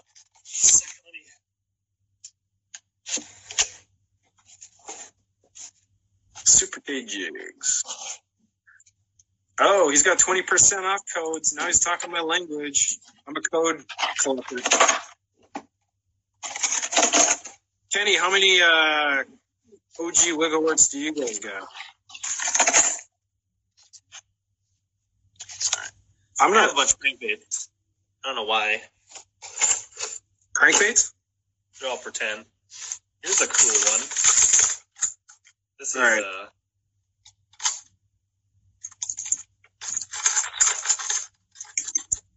you're, uh, into unique stuff. Oh my gosh. I'm gonna eBay wiggle wart. Is there a way you can distinctly tell? So you said the wiggle warts that have the name on the bottom are Got the the under the bill, I guess. That's what. Pre Rapala wiggle wart. I should probably just take this out of my box, but. So, this is a Zoom WEC Oh, Ed Chambers balsa bait, handmade. that looks awesome. This is the E2. It's got engraved on the lid. It's Where'd you get that?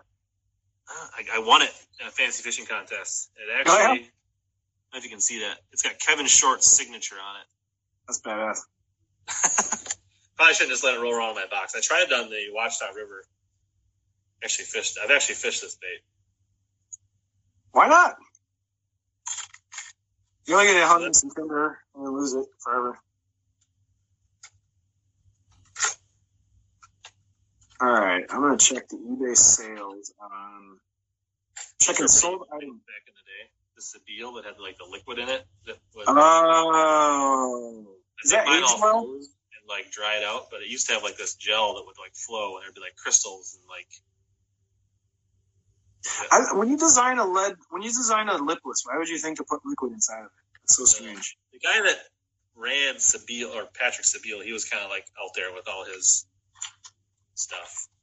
Little bit of an okay. So I'm looking right now at completed sales for pre Rapala Storm Wiggle Warts. It seems like the average price is about sixteen to twenty five bucks. Yeah, I think if you have the really good colors, like those spring craws and those phantom craws, you'll get the bigger money. But There's a couple that are going for like fifty bucks. Like I'm talking about sold. probably not great right now when people are not like. But Dude, now's a great time to shop for stuff. If you want to buy things and you want to make like, if you want to splurge on shit that you weren't gonna buy, now's a good time to go buy that stuff because everyone, ooh, that fast pass, is a really popular color up here for the old Wiggle Warts. that's really nice. I like how um, I like how beat up that one is. That looks cool. I like a little patina, right? Here's another one. Kind of a that was a shad pattern. It looks like. shad pattern black neck. Stuck to a bunch of bandits.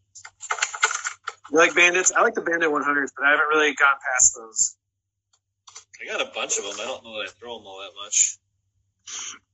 I like them, but yeah, they're not they're not any special. A couple more Wiggle Warts stuck to a bunch of things. What do, what do you uh what do you crank with? Which Dobbins? Uh, 704 and 705s for this type of stuff. This is I had one a of my 704. favorite crankbaits that I actually catch a lot of fish on. Is the EMA square bill. Ema square bill.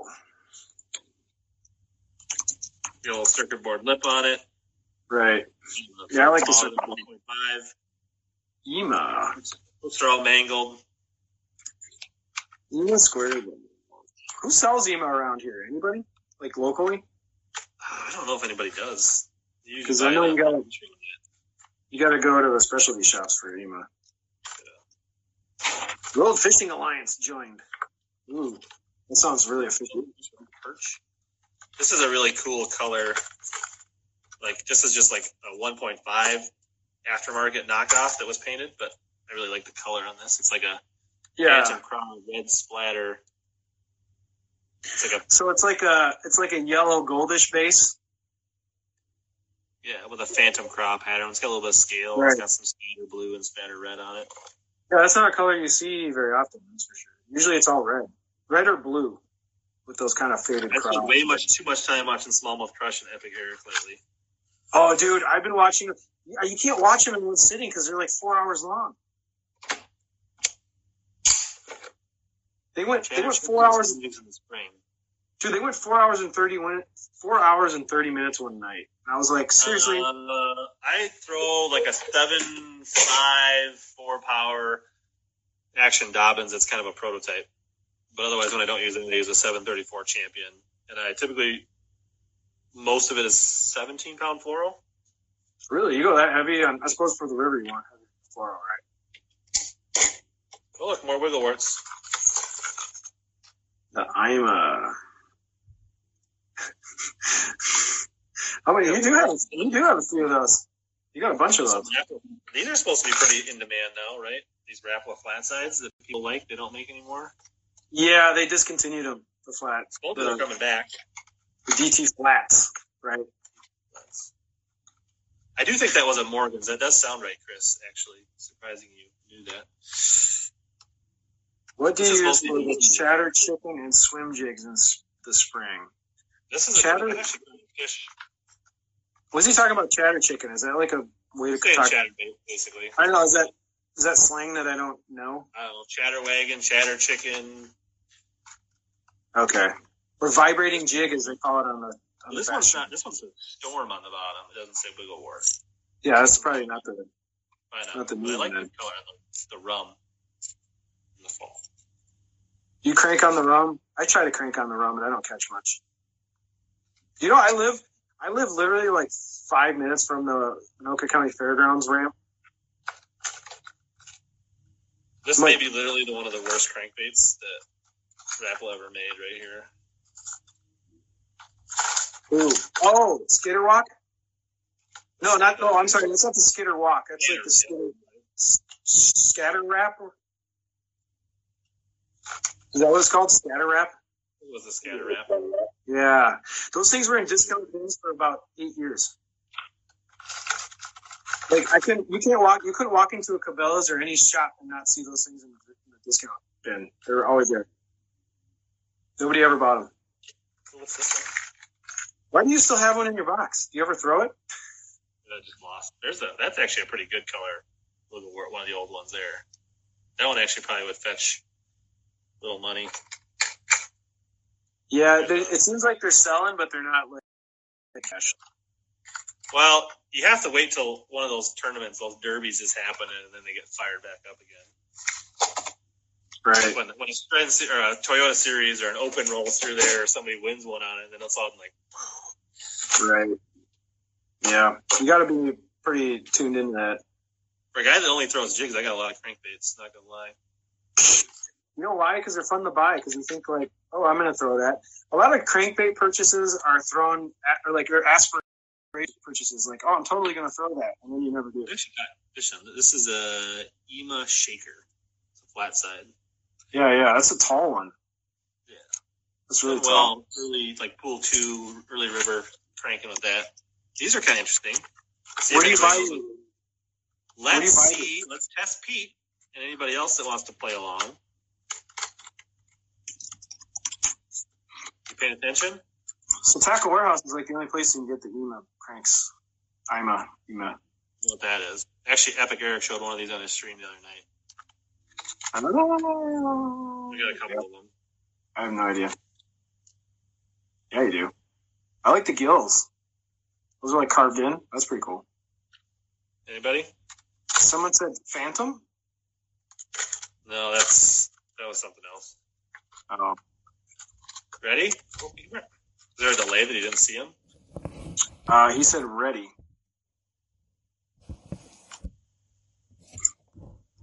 Bomber, Black Label. Older than Black Label, before Black Label. These are older. They don't make these anymore. So Chris, what line? higher, higher end than no, not Norman. Come on, we're talking like unique stuff, not stuff you just buy off the shelf at Walmart. Is it ball? Are they balsa? I think they are because I think I've got like dents in them. So they're balsa. So that narrows it down. Maybe There's not something because it like I've got some of these have like cracks in them, and Oh, uh, are they hand carved or are they production? they're definitely low run. I don't know, like circuit board lip. Right. It's got like a copper wire tie in it.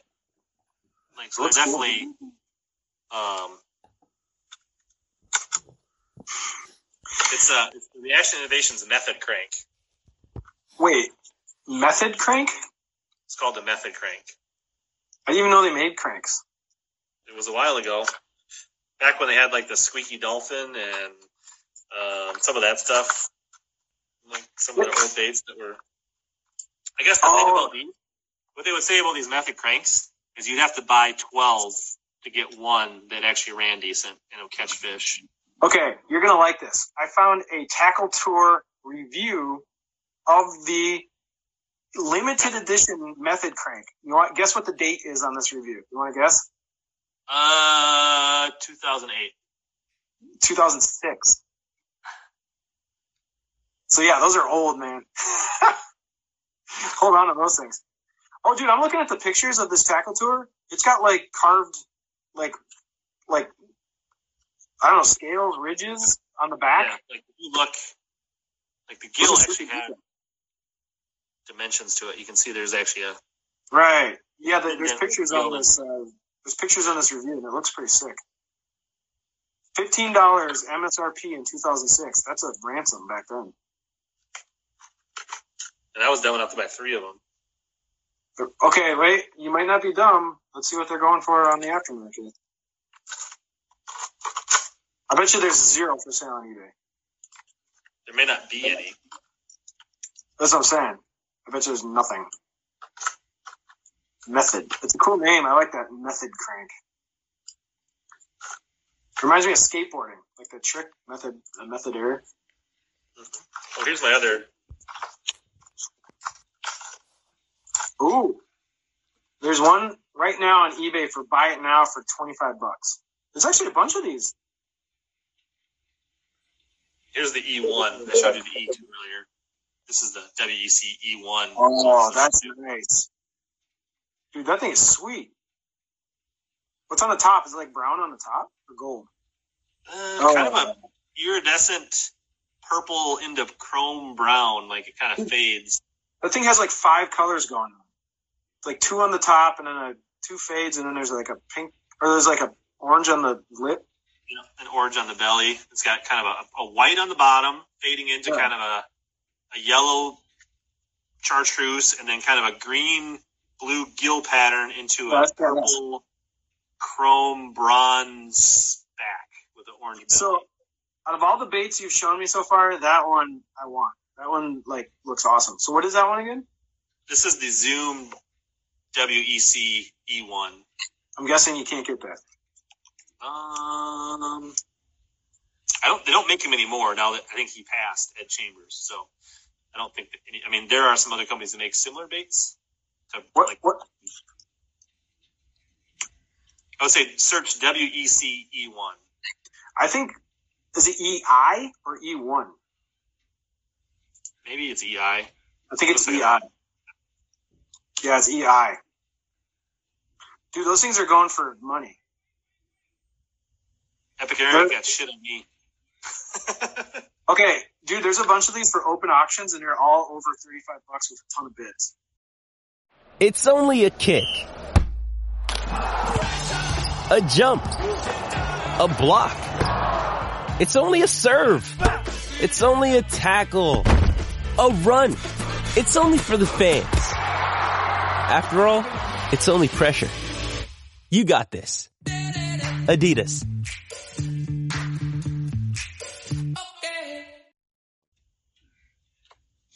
You shouldn't throw that one. That one's going. That one's like a fifty dollar crankbait. well, the other one that's an E2 or an E- EII with Kevin Short's signature on it too. Dude, ho- yeah, don't hold. Holy shit! One of those went for seventy seven dollars. A black chartreuse went for seventy eight bucks. Yeah, don't throw those. I could sell Well, this and I could get myself a new Omnia hat for this broken one I have. I'm not seeing. Wait, I'm not seeing that color pattern uh, as a sold. Oh, I see it. It's right here. It's called Dolphin. Yeah, sounds right. Okay. So the last Dolphin sold for forty six bucks. Like sold, not listed, actually sold. Yeah, dude, those are like fifty dollar crankbaits, man. They're worth the money. No big deal. That's cool though.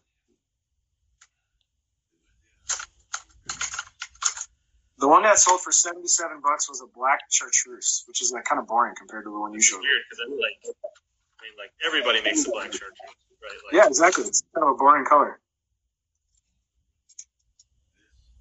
and that's and it's not a hard one to get custom painted, right? Like you could anybody could paint you a black chartreuse, like Right. The dolphin one's pretty sick. Black and chartreuse, Right. river Chris says- Chris says, does it catch fish? It doesn't matter. It looks badass. River2Sea big papa, black and chartreuse, like Right.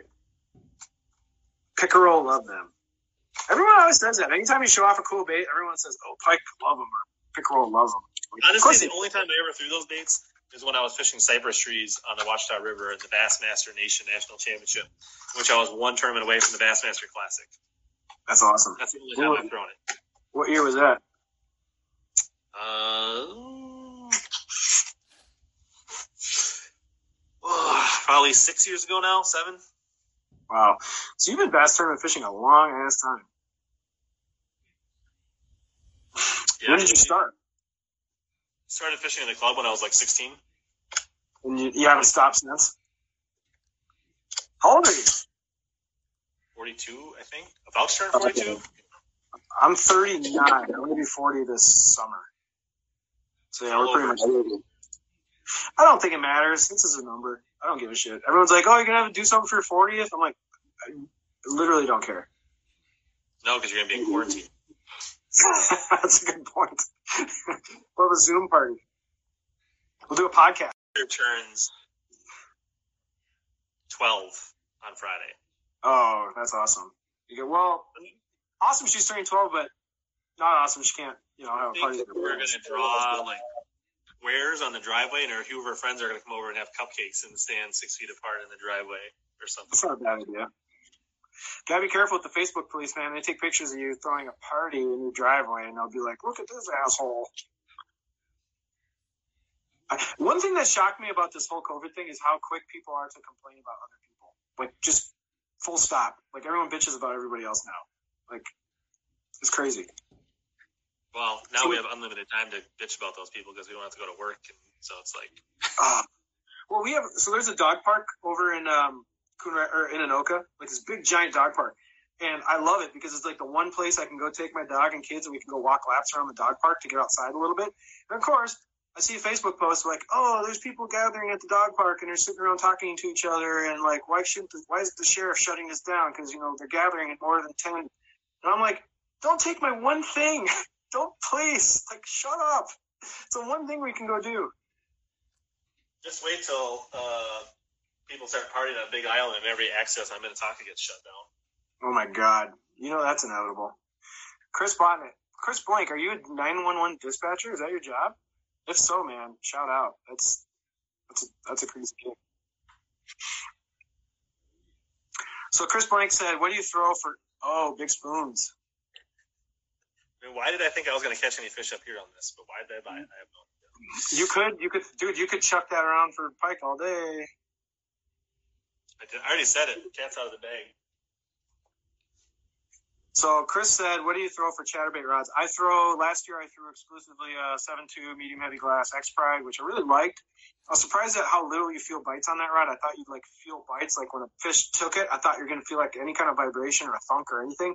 But every time you catch a fish on that medium heavy X Pride, it's like um, like you're caught on something, like you hung up, and you don't know you got a fish until you feel a head shake. It's kind of weird. I'm not used to that.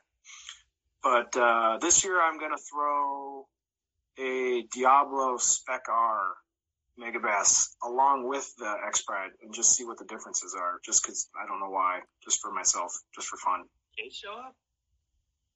Oh, the Cade. Yeah. Uh, yeah. I did. I yeah. I don't What know. else is- You have a way cooler crankbait collection than I do. I'll tell you that. I lose cranks and then I just rebuy them. Ooh, you got some glide baits.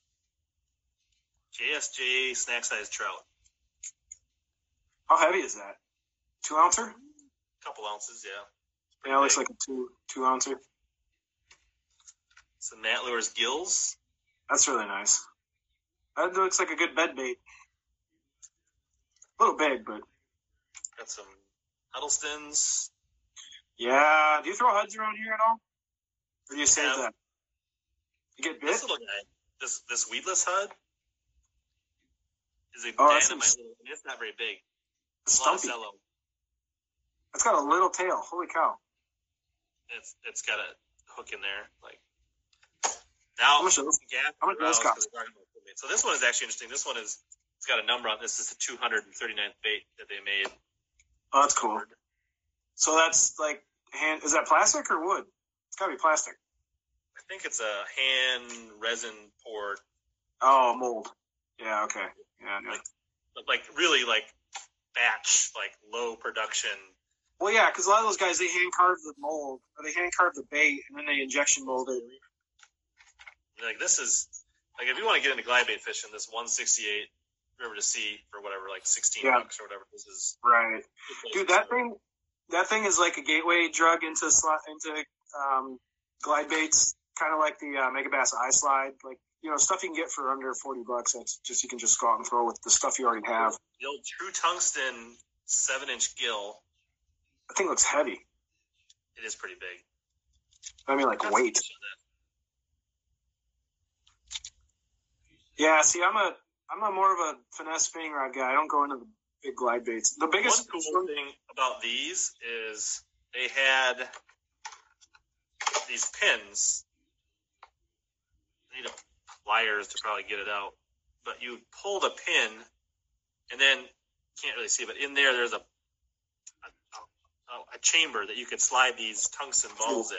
Oh yeah, you can add the weight to change how. It, You could change it from a like a floater to a slow sink or that's yeah. There's a that's that's been a tre- that's been a bigger trend lately with the glide baits is putting the the, the, the transferable balls inside and out so you can change the, the balance. There's a few companies that doing that now. Nope. it's a dream it- smasher. Oh, okay. Do you ever uh, throw any Beast Coast stuff? Yeah, No. not my favorite Jeez, people at Beast Coast. What's that? Not my favorite people at Beast Coast. Why is that?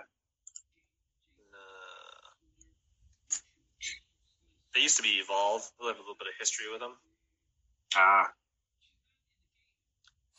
And this is a what is this one? This is a California Swim Babes line through. so Dream Smasher has a four-inch gill that's got a flat, like a flat front part, so you can fish it like on the bottom, like a jig. Looks not cool. They're only twenty-three bucks. Not super expensive. The line through. So Gaff is wondering who makes that line.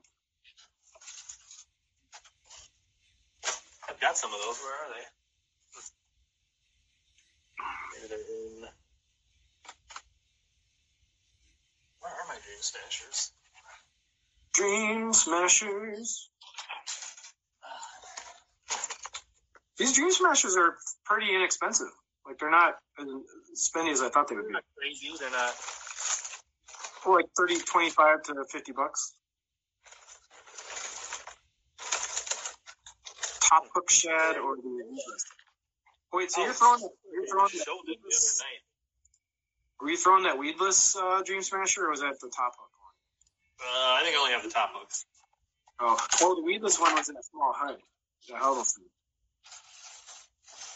So Chris Blank says he likes those Beast Coast flipping jigs. I was looking at those on the website the other day, and they actually look pretty nice.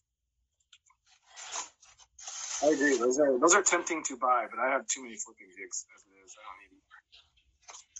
They have a twenty percent off code right now on Beast Coast. Yeah. There's a Osprey tournament bait.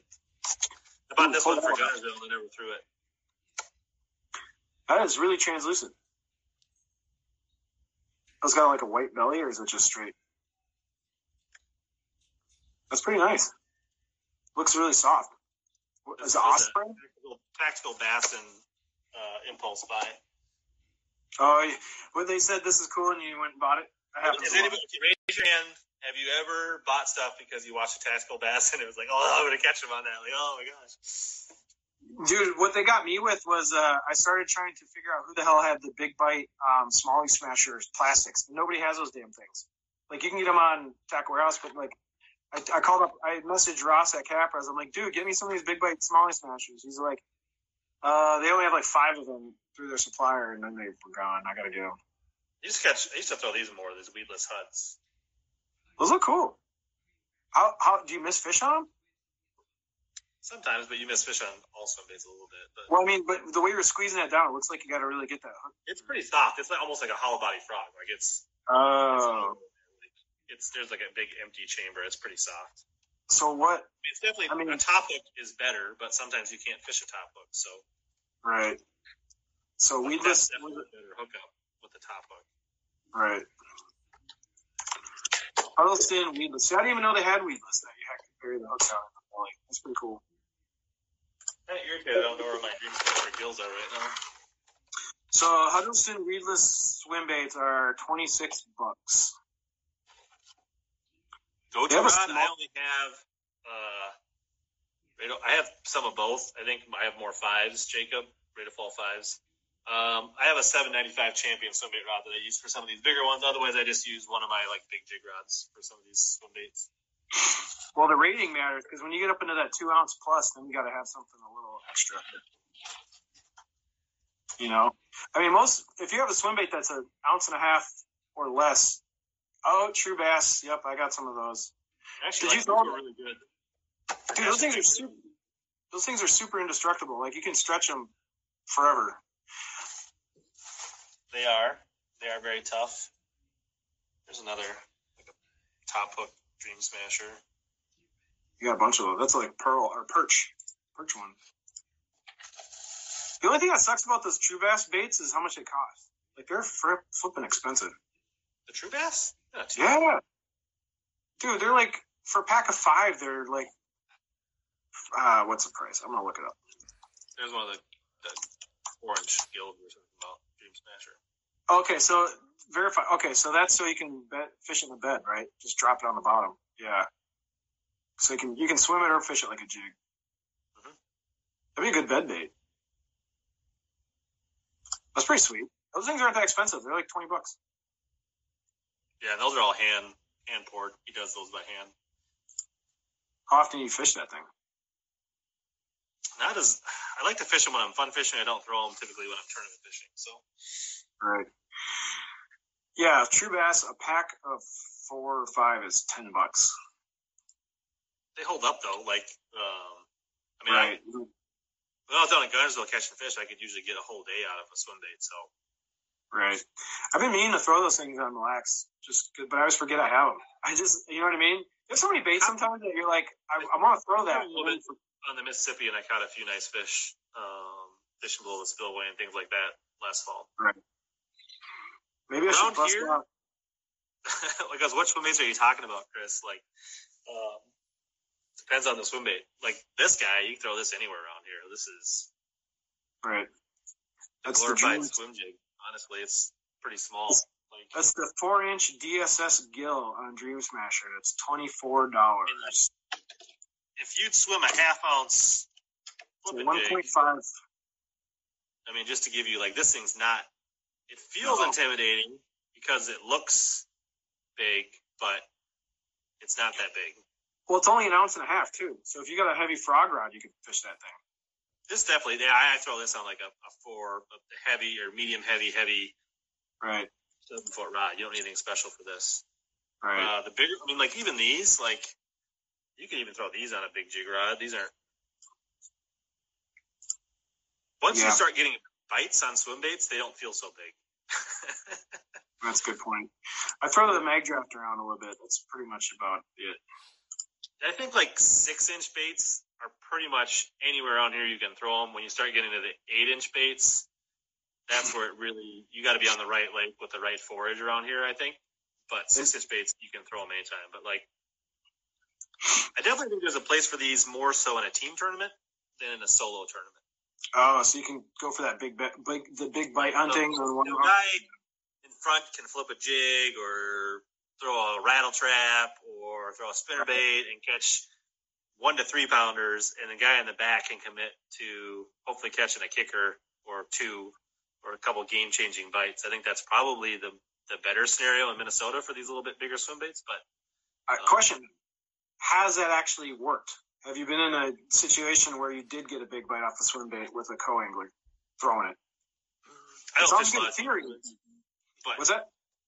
I don't fish a lot of team tournaments, so I can't say that I have a scenario, but it makes sense. I know. I was saying it sounds good on paper, but I wonder in theory if that, that would actually work. I guess it's how confident you are on the, the other person to do the job. So Right. Totally. Eric says it- it's done. He's he's done it. Great yeah, it sounds cool. I I should I should definitely try throwing a swim bait around just for that big bite. It's a confidence thing, right? Like you got to have a couple in your arsenal that you you're comfortable throwing. You got the right gear set up for it. You got the right rod. Right. If you don't do it when you're out fun fishing, you don't do it in practice. It's hard to break it out in the tournament. I haven't been in a tournament yet where I said anyone throwing around a glide bait. But I think you get more bites on baits like this, or more commits Right. than you do on glide baits. But you're going to see more fish. You're going to have more action on glide baits. You're going to see the biggest fish in the lake, but you're not always going to get them to commit. They'll at least follow you to the boat. And I I'm think I am not going to extend this, and I'm actually going to probably watch an episode of Ozark. And then No, that's fine, man. No, I Thanks agree. everybody tuning in. Uh, I've been watching Ozark. notifications on these, check my latest Instagram post and sign up, and I'll put you on the group chat for getting notified. Oh yeah. Catch you guys later. Hey guys, if you made it all the way to the end, thanks. Hope you enjoyed it. As always, hope you picked up a few tips, help you suck less and catch more bass.